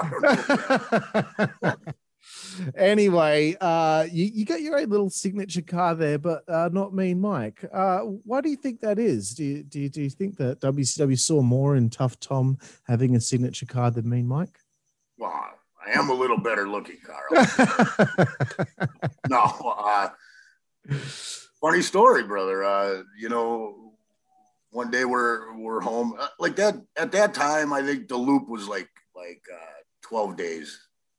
Okay, so you'd be on the road for twelve days. That's all you for the month. Twelve. days. okay, wow. Okay, so one day I my front porch, and all of a sudden there's a box there, like because like they didn't give me no heads up. Hey, you know they're gonna be sending you cards. You got to sign, right? So they send a thousand cards, and I open it up and I see, holy shit, I a tough Tom card, you know. So I get on the horn right away. Hey, Mike, I said, you're not gonna believe this. I got a Topps collecting card. I said, I'm sure yours is gonna be there any day. so like a week goes by and I go, brother, did you get your card? no, brother. He goes, I don't know what the hell happened. I- I'm going, oh man, I, you know. So now I'm all of a sudden I'm going, oh man, you know. You can't be too. So needless to say, that package never came. That package never came, and I wound up signing a thousand of them.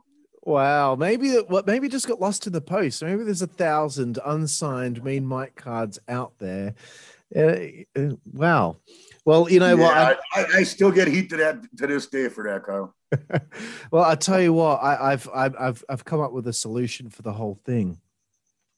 I have I have saved pictures of your Tough Tom card, and I have sent them to a friend of mine who is a graphic designer, and he makes uh, basketball cards for local little league basketball leagues here in uh, in uh, Perth, and he's very good at what he does and I've said, can you please make a complete replica of this, but put a picture of Mean Mike there?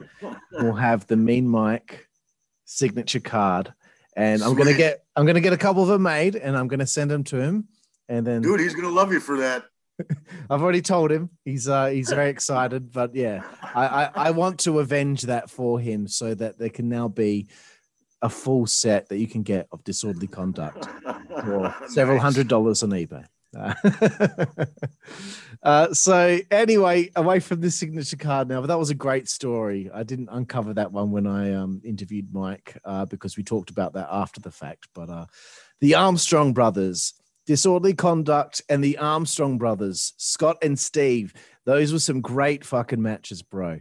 Um, and I tell you what, like it was exciting for me to see you guys get your first win on Saturday night against the Armstrongs. You you worked a couple times with them, trading back and forth with victories. But tell me a little bit about working with the Armstrongs because it just seemed like the two teams meshed very well.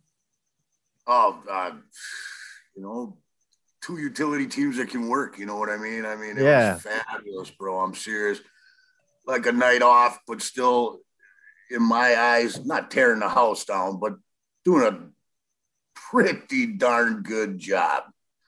Uh, easy to work with. Both, you know, come from a wrestling family. Uh, uh, fabulous guys in and out of the ring. I mean, hung out quite a bit with the the Armstrong brothers. Fun, just fun, fun, and no fucked up finish. You know what I mean? yeah, that's great, bro. yeah, Um, they're fun, fun guys. So you, you, you mentioned this a little bit earlier about how you know you guys were a team that would be able to have you know um, a, a nice competitive tag team match and you know and it would always look good except if you're wrestling Mongo. Uh, Yeah. But the sixth of the tenth, all of a sudden you know you guys are this competitive tag team. Okay, you're not getting that many wins, but it's it's always competitive. You're not getting squashed, but then you lose a handicap match against Scott Hall. Uh, and I know it, it bothers Mike a little bit. And I think at the time he was like, you know, we have competitive tag matches. I know that they want to make Scott look good for the, I guess it was an upcoming pay per view. But how did you feel about, you know, okay, you're getting us to lose pretty convincingly to one guy? I think he sat on both of you for the pinfall. What are your memories of that and how did that make you feel? Uh, one other time in the business, I wish I would have said no. Yeah. Yeah, it was uh, honestly a little humiliating. Uh, um, once again, just being yes guys. though, you know, hey, do what you're told. Go out there and do it. So we did it. Um, I just wish we would have pushed back a little bit on a, on on a few things going through our career. I mean, um, you know, especially once we were under contract, I think we should have spoke up for ourselves a little bit more. Uh, uh, once again, I think that just goes back to our training. Yeah. So yeah, that was that was uh uh yeah, just not a good thing, you know. That that really hurted our psyche and everything, to be honest with you. You know what I mean? It, it just uh he didn't need to get put over. He's he's freaking Razor Ramon and, and Scott Hall, you know what I mean? I mean he yeah. definitely didn't need you know, you know, you could have put two enha- real enhancement talent in there with him, you know what I mean? It wouldn't have it wouldn't have mattered. Yeah. Or I could yeah, have that's just sort a of- singles match against one of yous, you know, and Right, right. Yeah, with the other one getting involved and then kicking the shit out of both of us or something. You know what I mean? Yeah. Or- so, yeah, I think that that that uh, the ride home was quiet. Let's put it that way. yeah. Um, I can imagine. Um, and I made this point when I spoke to Mike. Uh, late 1998, they're not even using the tag titles. They're barely even using them. And they still got a bunch of tag teams, you know, around the place, you know, Faces of Fear, the Armstrongs, Disorderly Conduct, High Voltage. And I, it always bothered me and my friend Kevin. We, we're always like, why don't they just like put the belts on one of these teams? Why don't they just, you know, you got some tag teams there. You're not doing anything with the tag belts just leave it up to Jimmy Hart, I believe, who kind of was more involved in what happened on Saturday night. Leave it up to him to do something on Saturday night with the belts if you're not going to do anything with them on television. I, I guess Eric Bischoff wasn't really, I've heard he wasn't very big on tag team wrestling, but, you know, what are your thoughts on that and, and, and how WCW seemed to go from a, a company that was really big on tag team wrestling to all of a sudden they've got tag titles that are inactive for months on end?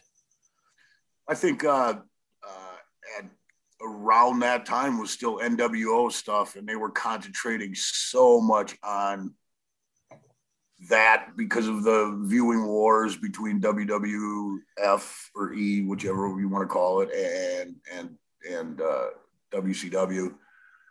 And I think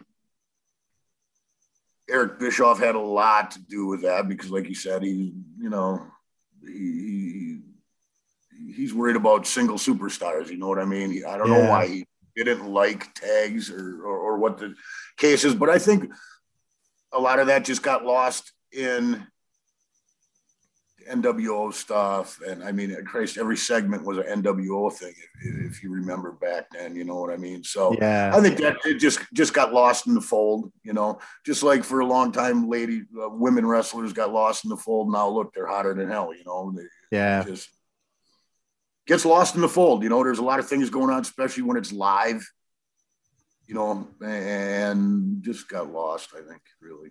Yeah, and and you know what? I, I I've seen everything, every single episode of everything from WCW from '95. I'm up to about April of 2000 right now. It's taken me seven years to get there, but I've seen every episode of Main Event, Pro, Worldwide, Saturday. I've seen everything. That's how much of a nerd I am.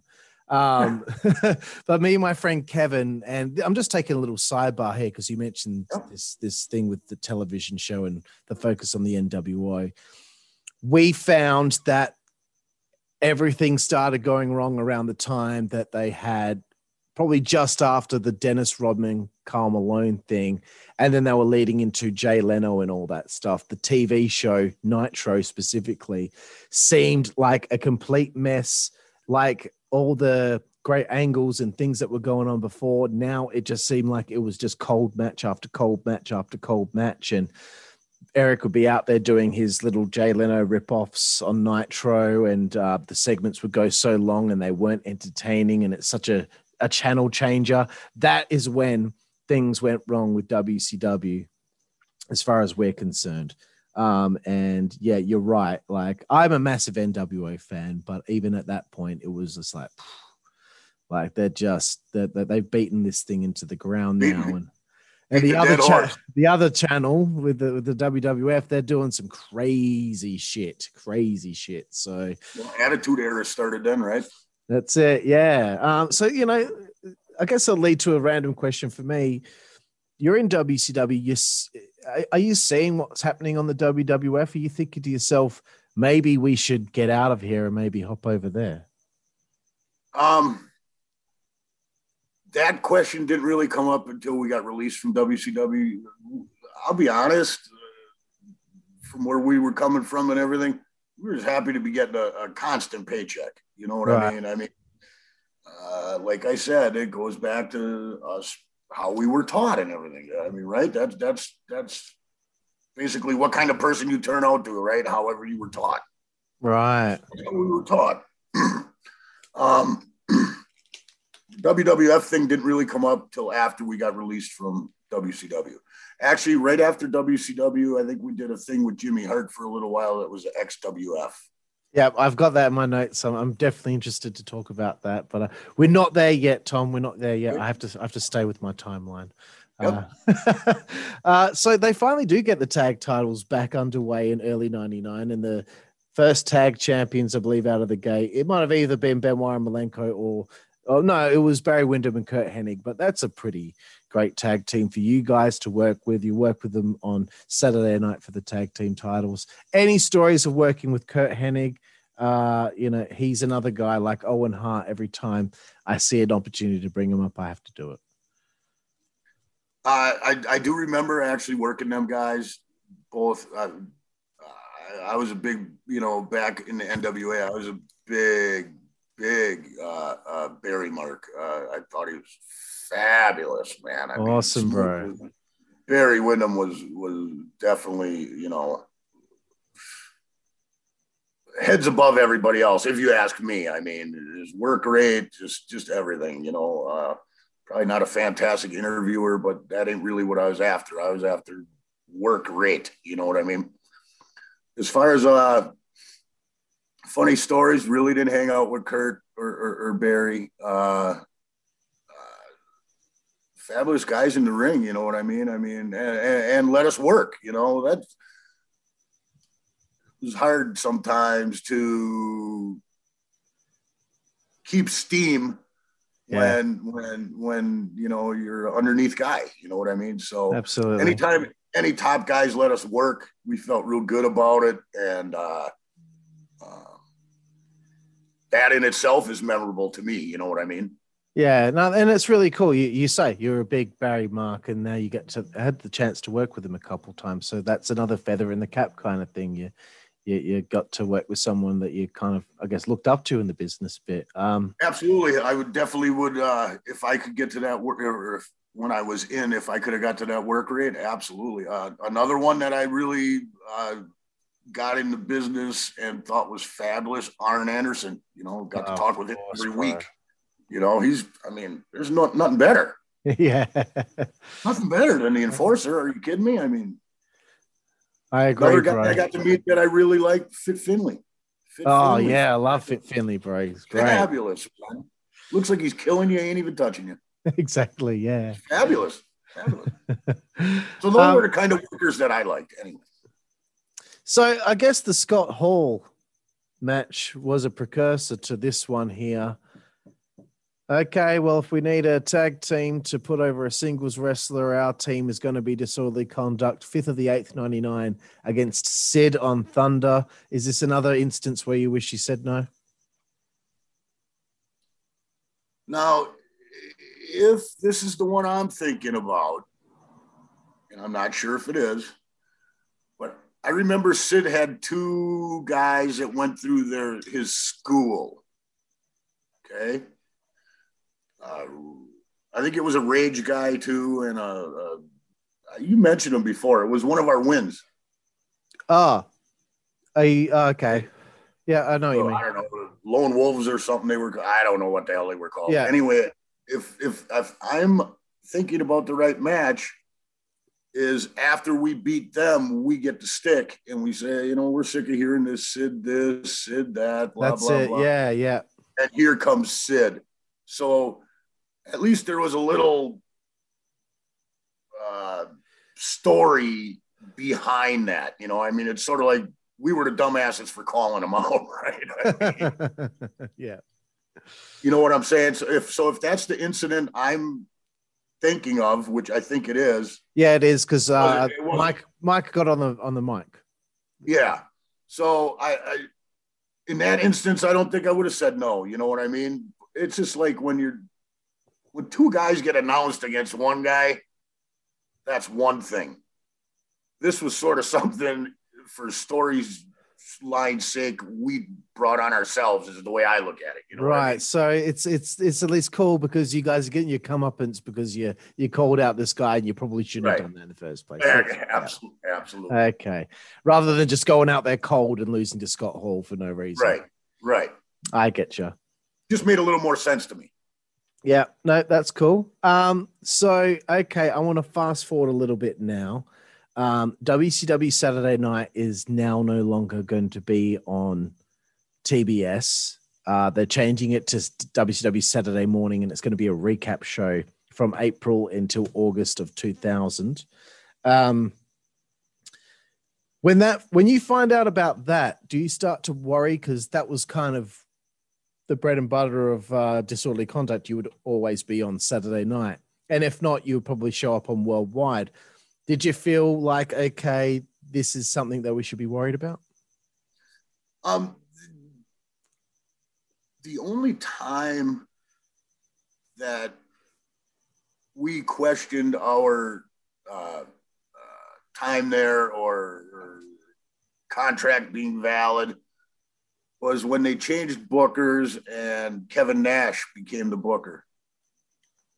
Uh, I can't remember who had the book right before him. Um, I would imagine it was probably Eric. Yeah, I think Eric gave- Anyway. gave it up to to Kevin Nash. Yeah, and before Eric was, Okay, so that's the only time we really became worried. I mean, we were pretty sure in our work rate and everything. So, you know, it was. I guess if the powers to be wanted to let us go, they'd let us go. You know what I mean? I mean, there was really nothing we could have done about it. But I remember us actually going up to Kevin and asking Kevin, "Hey, man, just wondering, you know, or am I still going to be able to pay the bills next month?" And then, and he looked right at both of us and said, "Hey, man, don't worry about it. You guys are good." So, so That's we were pretty comfortable with all the way, all the way till the end, you know. And then, uh, yeah, yeah, there was were a, right. uh, it was like a late March uh, 2000, uh, the final TV match that you guys had was against Harlem Heat 2000, which is Stevie Ray and Big T, also known as Ahmed Johnson, uh, on Worldwide. Uh, so that's the actual final TV match of Disorderly Conduct. How did you find out that you guys weren't going to be used by WCW going forward? Um, if I'm not mistaken, JJ Dillon pulled us aside and said, "Hey, fellas, you see what's going on around here? I mean, it, they were definitely declining at that point. You know, Yep. way too much money was spent, and and the product was losing. To be honest with you, by that time, WWE was taking over, and Yeah. you know, in the in the rating wars for live TV. So JJ comes up to us and says, "Hey guys, you know, we're not going to be able to uh, use you guys anymore." He goes, "But we're going to pay you out for the rest of your contract." And I don't know, that was probably I don't, a few months, maybe five months, four months, something like that. But anyway, the check kept coming, and and uh, we came back once our contract was over. I did a show in uh, in my area, had Sergeant Slaughter come in, and of course, Slaughter was with WWE and he was uh, agent. Yep. So that's basically how we get supposedly a WWF tryout was through Sergeant Slaughter.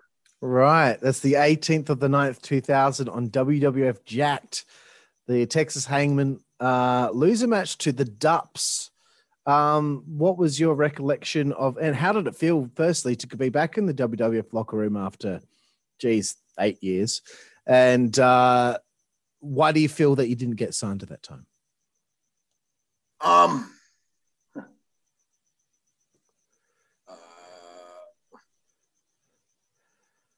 I don't know. I, I, in hindsight, looking back, I think uh, Sergeant Slaughter just did that as a favor to us.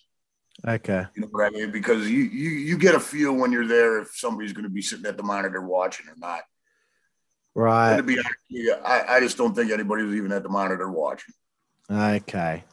You know, Um, I understand that. Yeah, that must be a little bit disheartening. Uh, but you know, at least it, it- that did happen. Um, you know, so it's still pretty cool that you know you guys got on WWF TV in 2000. But here's an interesting one.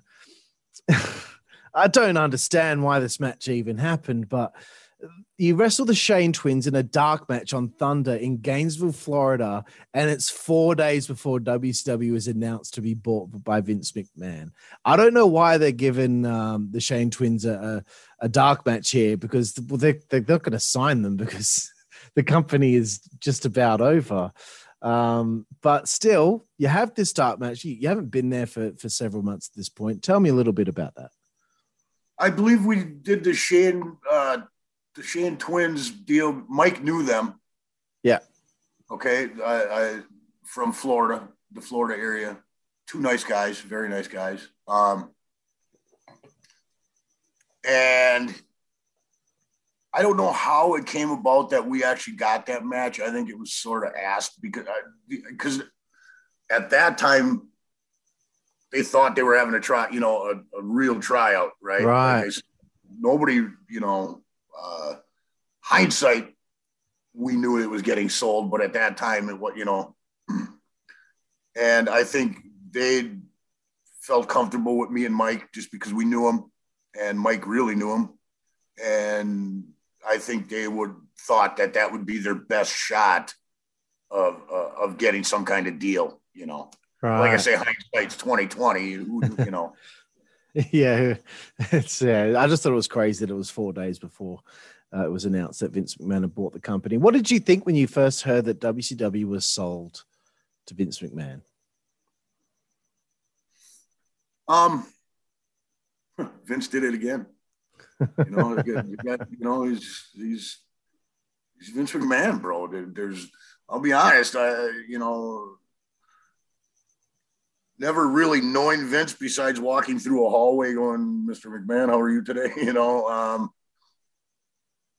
he's the guy. You know what I mean? There's, you know, let's put it this way: in between them that time, let's say the '90s and and even 2000, if you're working for a promoter and he says, "I'm going to run against Vince," pick your bag up and walk out because you're not nobody's running against Vince.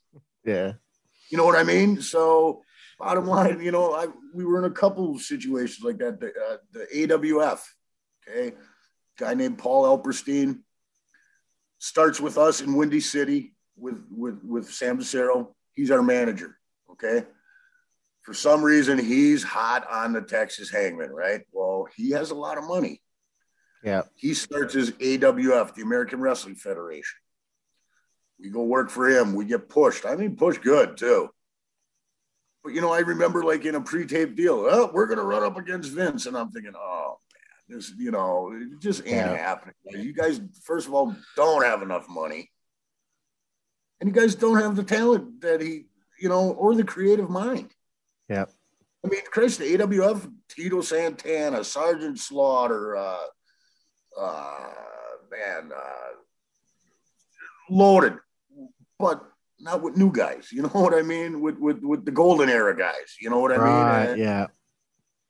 and uh, so that never took off. So I guess my point is, any promoter ever looks at you and says, "Hey, we got TV and we're going to run against Vince." Don't bother, brother. Yeah. It's a foregone conclusion. Uh, Yeah, yeah. You know, Um, proven many times you're going to fail. so I asked me Mike about this, and I figured I'd throw this one your way. I don't, I'm, I I don't know if you watched the product or anything like that, but what did you think about how they handled this WCW invasion of the WWF and this uh, attempt at uh, having WCW kind of uh, be a part of the WWF? Obviously, everyone knows that you know anyone could have booked that better than they did, but your point of view, how how do you feel they made a misstep with that? Oh, I don't know. I, you know, I, I don't have a fabulous mind for the business. I can go out there and work, you know, but I mean, some of these guys, I mean, they live it, breathe it, you know, with their cornflakes in the morning and with their steak at night, you know. I was never that guy. Uh, I was just athletic and, and did my job, you know what I mean? So I don't, I let that for the higher powers to be, you know, you know, because it's theirs anyway, right? What I think really doesn't matter in the big scheme of things. well, still, I think if you were put in charge of booking it, I think uh, even with what you've just said, you would have done a better job as far as I'm concerned. Thank you, Carl. so the XWF, okay, I get to find out about this. Obviously, Jimmy Hart is big in this. Uh, it's the 14th of 11th, 2001. You wrestled Vampiro, in which I believe is supposed to be the sixth episode that was taped. Um, I don't know. Uh, maybe you work some more matches uh, for them as well, but um, you know, uh, how did you feel about this experiment? And you know, were you hopeful that it would lead to something? Um, or was this just like uh, you know you were given an opportunity to to work a match and you took it No, I, I think, um, first of all, if you step back just a little bit, when I say, you know, I- I need to, to give big kudos to Jimmy Hart. Jimmy Hart was really the one that kept us around in WCW because he sold us as two gimmicks. You know what I mean? As Texas Hangman and Disorderly Conduct. right So they're getting they're getting double for their money, is the way Jimmy presented it, right? So he he was always a big supporter in disorderly conduct, the Texas Hangman, whatever you want to say. So I had I had good feelings about it. I thought, hey man, this this may be our real break. You know, because Jimmy ain't just going to squash us because he knows us. He knows we know how to work, uh, and so on. Uh, by then I'm definitely looking at that we're we are consummate professionals. You know, we you know we're not out on the road raising hell. You know, just whatever. You know, the boys get in a lot of trouble out on the road. You know what I mean? So yeah uh, we just tried to steer ourselves away from that. And yeah, I thought you know with Jimmy, same thing like with uh, uh, Paul Alperstein. I thought, hey man, he's in our corner. We're definitely going to get a push. You know what I mean? I thought this could also be that kind of deal, and actually, it turned out to be just about the exact same thing. yeah You know what I mean? They thought they were going to run against the big guys, and it, it just never came to be. yeah i, I think uh, one of the main issues was I think uh, the WWF brought Hogan back and uh, also Hennig and a, a lot of the top name. I think Jerry Lawler went Lawler went back for commentary as well. So it was already like straight away WWF came in and picked off a couple Yeah. of guys and uh, Yep. yeah. But I, I I I have the DVD of the lost episodes of the XWF and I could see where they were going with it and I really liked where it was going like storyline wise and you know if the commissioner of the company is going to be Sable, then I'm I'm going to be tuning in. That's for sure. I'm in. um, so I wanted to fast forward to 2003. Uh, a company called Wisconsin Organized Wrestling. Yeah. Um, Wow. that seemed to be something that you know you were quite prominent in for uh, a period of time there. Um, please, like you know, tell me a little bit about how. Okay, you go from this thing, disorderly conduct, WCW. This XWF thing happens, you know, soon after in 2001.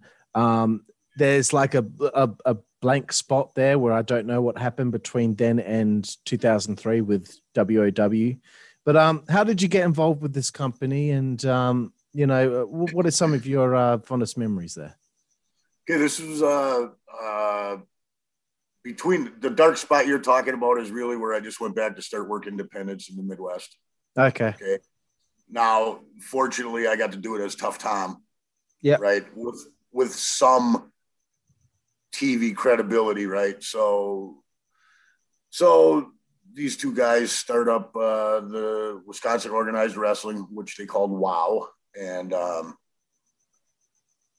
since I'm from Wisconsin, I think they just thought I would be the best fit to be their heavyweight champion. You know, I mean, I, Yeah. I had the most, I had the most uh, ring tenure under my belt, and I don't want to pat myself on the back and pull up Barry Horowitz, but I could work. You know what I mean? So, Yeah. so uh, that's really, I think that's why they picked me. You know what I mean? They called me up and said, "Hey, we're going to start this thing. Would you be interested? We'd like to put the strap on you." And I said, "Sure, of course." I mean, you know, it's seventy miles away. Oh, that's awesome, man. So, what was it like being a, like a, a top guy for a, for a wrestling company? I mean, tell me about that. I mean, all these years, you know, the the struggle in WCW, and you're the top guy. You're the heavyweight champion. Come on, man. That's that's pretty cool. Uh, it was it was it was uh, you know it was, it was a good feeling uh, to be honest with you through the Midwest uh, and my area. Just because I'm a hometown boy, I was sort of over. You know, I mean, even when I was getting my ass kicked on TV, my buddies loved it. You know what I mean? So, and my town loved it. You know, uh, so uh, another great experience. The nice thing I liked about that is I could actually start teaching guys uh, uh, how to protect your gimmick, things I didn't get taught, Yeah. how to protect yourself, how to protect your gimmick, you know. Uh, um, uh, even at that time, it wasn't a big spot fest. You know what I mean? You got to tell a story. You got to tell a story out there, and, and and on spot shows, that's where you do that kind of thing. You know, you tell the story Yeah. there's there's certain things you do at, at certain things in, at certain times in a match and and and certain things you just never do you know? So i like that part of it. Uh, also uh, i brought my wife in. She was my valet uh, you know? So uh, at a at a small deal like that i think it's all right. Otherwise don't ever bring your wife into the business i'll tell you. It ain't gonna last. Um, but uh, it was a good experience. It was it was it was it was it was a lot of fun to travel with my wife a little bit. Yes, we're still together, and uh, you know, yeah. So no, uh, Fantastic. just a good experience. I guess really a, a a good way to finish it up. You know what I mean?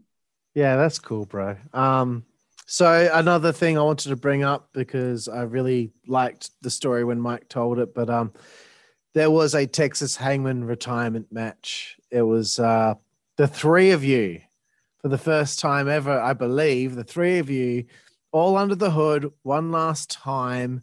Uh, tell me about that. I know Mike, you know, looks back and, and thinks that the match may, maybe could have been better or whatever, but this is a nice thing. You know, you guys get to, Mike gets to retire and he gets to do it as, you know, with the Texas Hangman, all three of you together. Uh, uh, history making, I guess you'd have to say, first of all, right? I mean, at no other time did you ever see three Texas Hangmen, right? I mean, it was, uh, Yeah. um, you know, uh, sort of demolitionish, uh, if you will. You know what I mean? course, uh, uh, we had all three of them. Um, uh, strange feelings a little bit, probably. I mean, I, I, you know, I don't know. I don't know what Bull was thinking. I, you know, because I wasn't in his head, but, um, just fun to get together by that point. You know what I mean? Somebody paid for us to get together. I mean, I think that was, uh, you know, you know what I mean. Um, we knew we weren't going to tear the house down. We knew, you know, it was really just a, a good platform for all three of us to be together and uh, do our thing. Yeah, man, and finish it off on, on you know, and, and sail the Texas Hangman off into the sunset. Yeah, I think it was proper.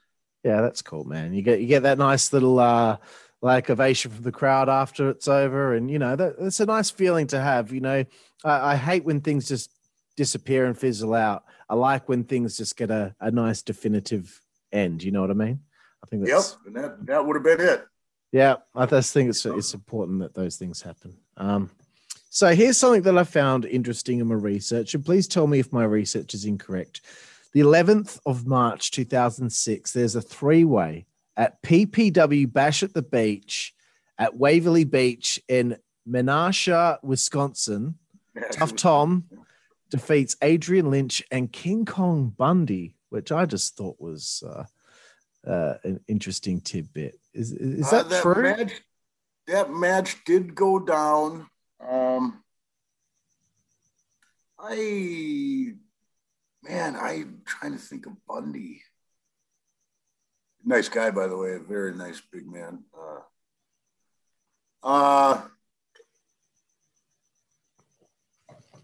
I don't know. By then, I must have took too many shots to the head because there's a little dark spot there on that one. Um, uh, I remember Adrian Lynch. I really don't remember King Kong Bundy being in that. I think he might have been on the show.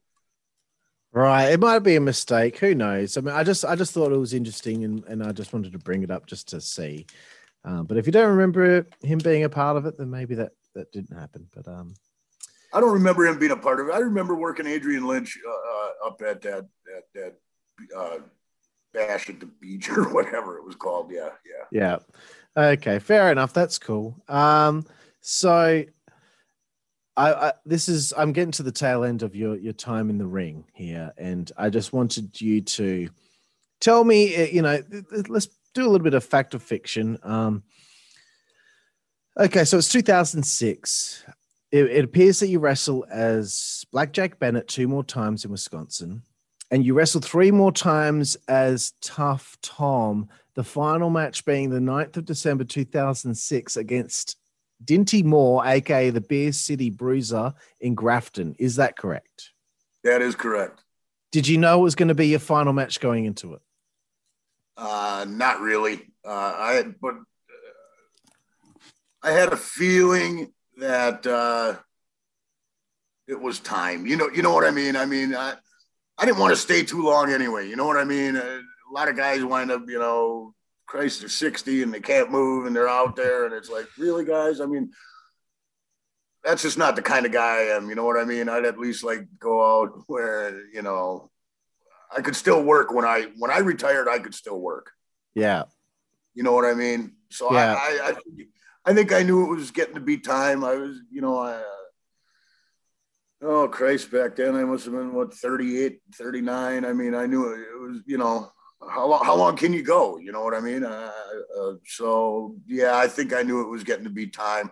There was really only Vince left. We had our tryouts and stuff already with Vince. My age wasn't getting any younger Yeah. so yeah, I, I had a good feeling. Uh, uh, that was. We actually did have one more match in in in 2014. Oh, really? Yeah, at the Sheboygan Airport here, we called it Rumble on the Runway, Yeah. And uh, Mike was in on that also. Oh, That cool. was, that was that was really that was really my last match. Okay. 24. Oh, cool, man. Oh, I, I like learning something that I, I didn't find out in my research. So That's really awesome. Um, Yeah, we had a Chavo Guerrero was there. Uh, a couple of the other guys that that that were free of contractual uh, obligations at that point. So yeah, it was a good time uh, in front of the hometown crowd. So yeah, it was it was it was a good time to say goodbye. That's cool, bro. Um, so I mean, geez, that's that's uh, seven years ago. What do you miss most about performing? Uh, the energy of the crowd, I think, you know, um, being able to work a crowd. If you're good at working a crowd, you know if you got the crowd or not. You know what I mean? And that's, and let's face it, that's what the crowd's paying for, right? So as long as people go home happy at the end of the night, that was that was really our job. The, this whole time, the whole career was was about making people feel like they got their money's worth, right? I mean, Yeah. and, and I think I think we I think we pulled that off. To be honest with you. That's cool, man. Awesome. Um, so here's here's you know the the soppy question. The what does me Mike mean to your career? Uh, as far as on a national level, I wouldn't have had a career without Mike Moran. So, I mean, that's really, you know, um, he opened a lot of doors for me. Uh, Christ, you know, Japan, Puerto Rico. I mean, and let's face it, like in Puerto Rico, we had very good success. You know what I mean? So, Yeah. Yeah, he's you know he's my homeboy. He he knows that you know, and uh, uh, like I say, without Mike Moran, Jimmy Hart, um, um, Terry Taylor. Sometimes you need a hand up, and you sometimes you need people to look out for you. You know, and them three people, I believe, in my career, uh, are, are the people that that uh, believed in me. That's awesome, bro. And, I gotta look, Mike. You, you wanted us to put you over. We're gonna put you over, okay, bro. He's. He opened doors for you. He's opened doors for me, man. He's he's got me the opportunity to have this fantastic conversation with you tonight. Fidel Sierra, Ricky Santana, Frankie Lancaster, so many people. And he's still working on other people for me. He's going to try. He he'll help get me Ne- Neely, um, you know, and maybe you know in the future we might get the the chance for me to talk to Alex Porteau and uh, there's just he's he's always helped trying to help me out and uh you know and that's just based off me and him having a, a wonderful conversation several months ago so Yeah, that's know, the kind of guy. That's the kind of guy Mike is. He's, you know, he's he's he's a giving person. He's he's, uh, like I said, man. He just I I wouldn't have had a national career if if if it wasn't for him. yeah. There you go mike. We put you over bro. Okay. Uh Sorry about the card, man. it's going to get rectified. It will get rectified thanks to me. That's that's my payback to him. Um okay. Look we're getting right to the tail end here. We found out about your retirement and and how you felt about it uh, how you felt about your career do you have any other sort of road stories something scary that might have happened there's a lot of traveling that goes on there's got to be something you could tell me because everyone's got a scary story I, I don't know if it's scary, but uh, uh, one night we're working. Uh, it's more funny than anything. We're working uh, uh, Rey Mysterio and I believe Eddie Guerrero, and somehow, I mean, little Rey Mysterio. He's a little guy, great guy, but a little guy. He gets thrown into our corner and he whips a elbow out and boom, hits Mike right in the right in the chicklets, right? Knocks a tooth out, knocks a bunch of them loose. So at that time, WCW would take care of you, right? So they said, "All right, disorderly conduct. You guys have to fly to Atlanta because that's where our dentist is." So we fly to Atlanta. Mike's in the chair. For some reason, I don't even know why, but I'm in there with him, right? Because we were traveling together or whatever. And you know, the nurse is telling, you know, making him feel fine. Hey, you know, don't worry, we're gonna give you a new grill and everything, right? So Dennis starts grinding away at the, at the teeth he had, right? And they, for some reason, they walk out for a minute. I don't know if they were looking at at X-rays or whatever. And Mike looks over at me, and he puts a big smile on. And I don't know if you know, but when they put uh, uh, fake teeth in, what they do is they chisel the other ones down to a point. Okay.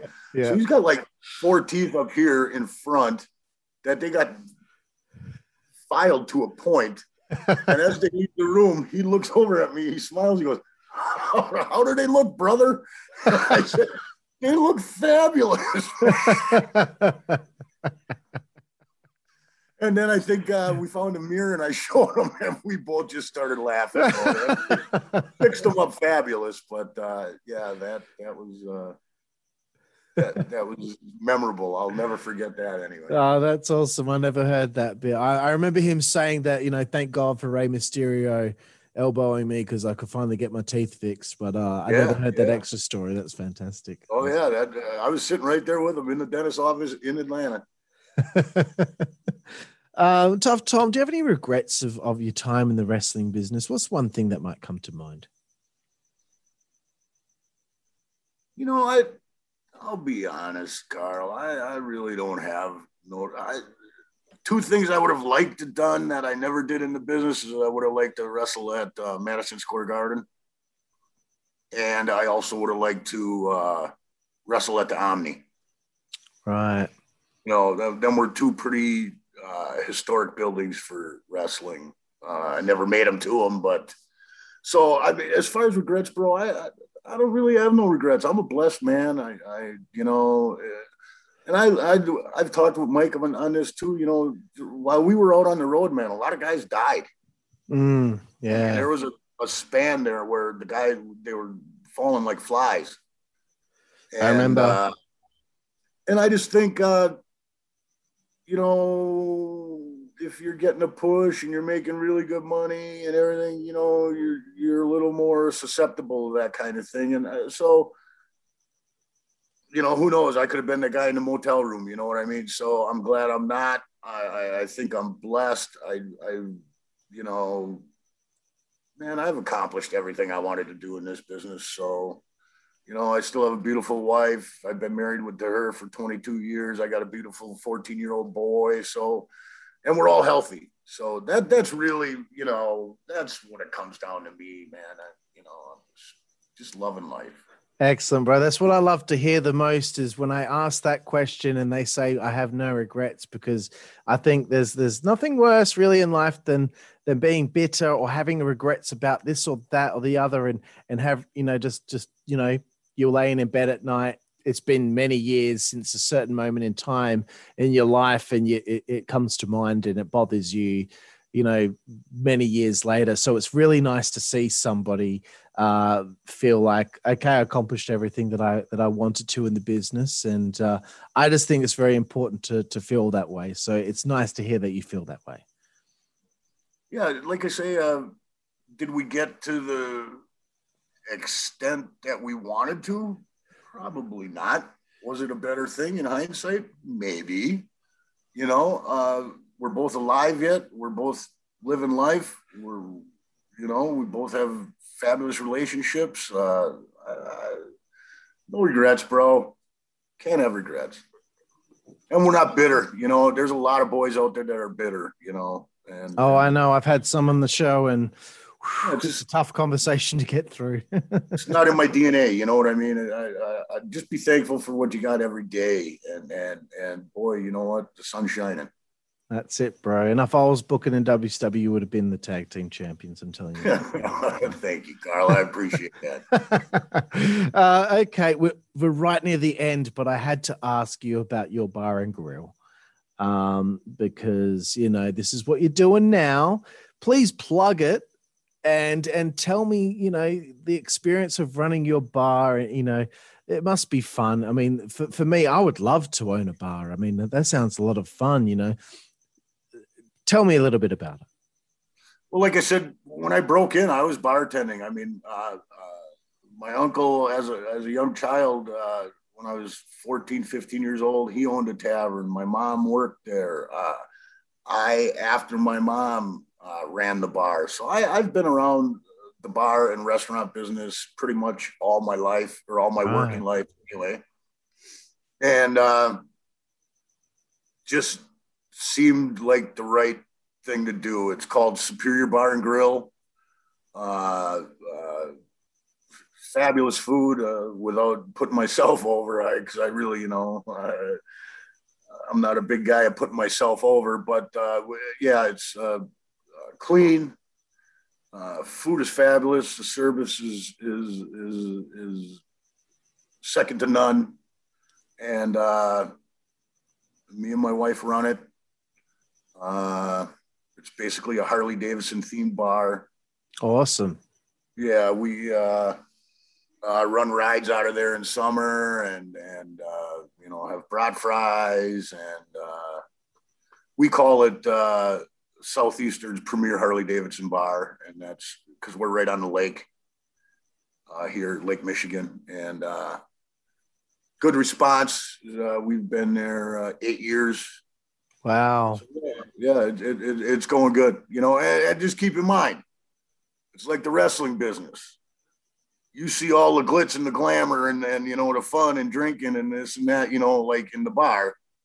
But there's a lot of work that goes behind the scenes to make it that way, you know. So it's it, it, it's a lot like the wrestling business, really, you know. And, and most people don't see the grind, you know. They just see the fun stuff.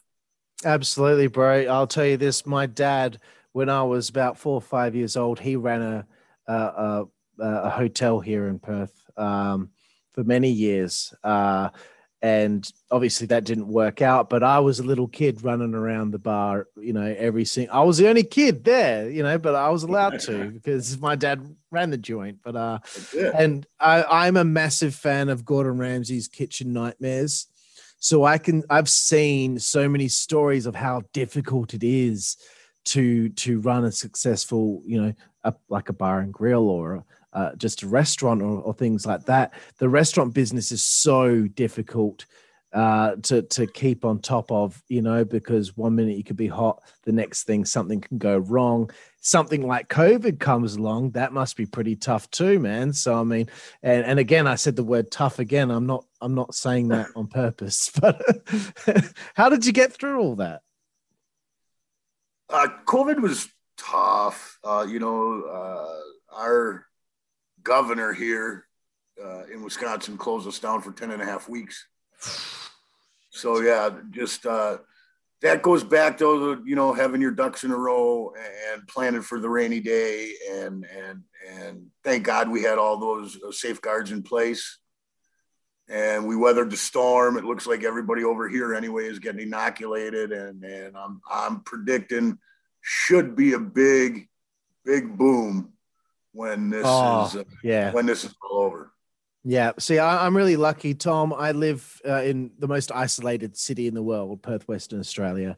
I think we've got Honolulu, Hawaii beaten just by a, a few kilometers, but uh, we've had no community transmission in like 10 months, 11 months. Oh, fabulous! Yeah. So we don't have to walk around wearing masks or anything like that. Um, everything's pretty normal over here. Um, so Well, good for you guys. yeah, it, we're finally being in the most isolated city in the world. Uh, Paid off, Carl. It it was an advantage for once. um, but anyway, tough Tom, what a fantastic conversation! I've had so much fun, but we've got one more segment to go, and it is called Five Second Frenzy. You have five seconds to answer each question. If you break the five seconds, it's okay because most wrestlers can't answer a question in five seconds. So. Are you ready, Tough Tom from Disorderly Conduct and the Texas Hangmen? Let's do it. All right. Who is your favorite wrestler, Tom? Uh, that would be probably Arn Anderson. Awesome. Great answer. Favorite opponent over the years?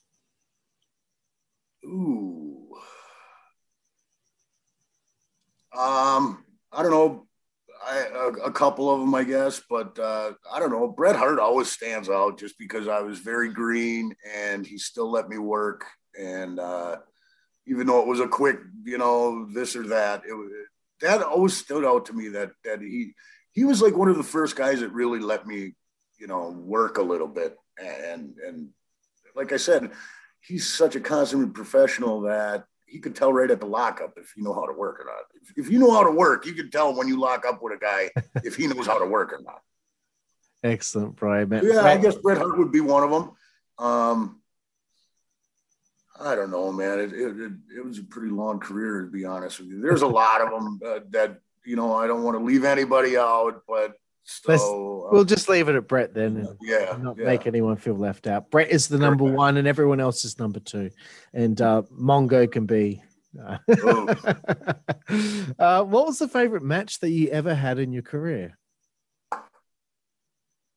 I know that's a hard one. Uh, Uh, have hard time. Actually, this is actually, unfortunately, my favorite match ha- uh, happened on in a uh, on an indie on indie scene deal, and uh, that was also Sheboygan Falls. That's a little town that's about seven miles away from us.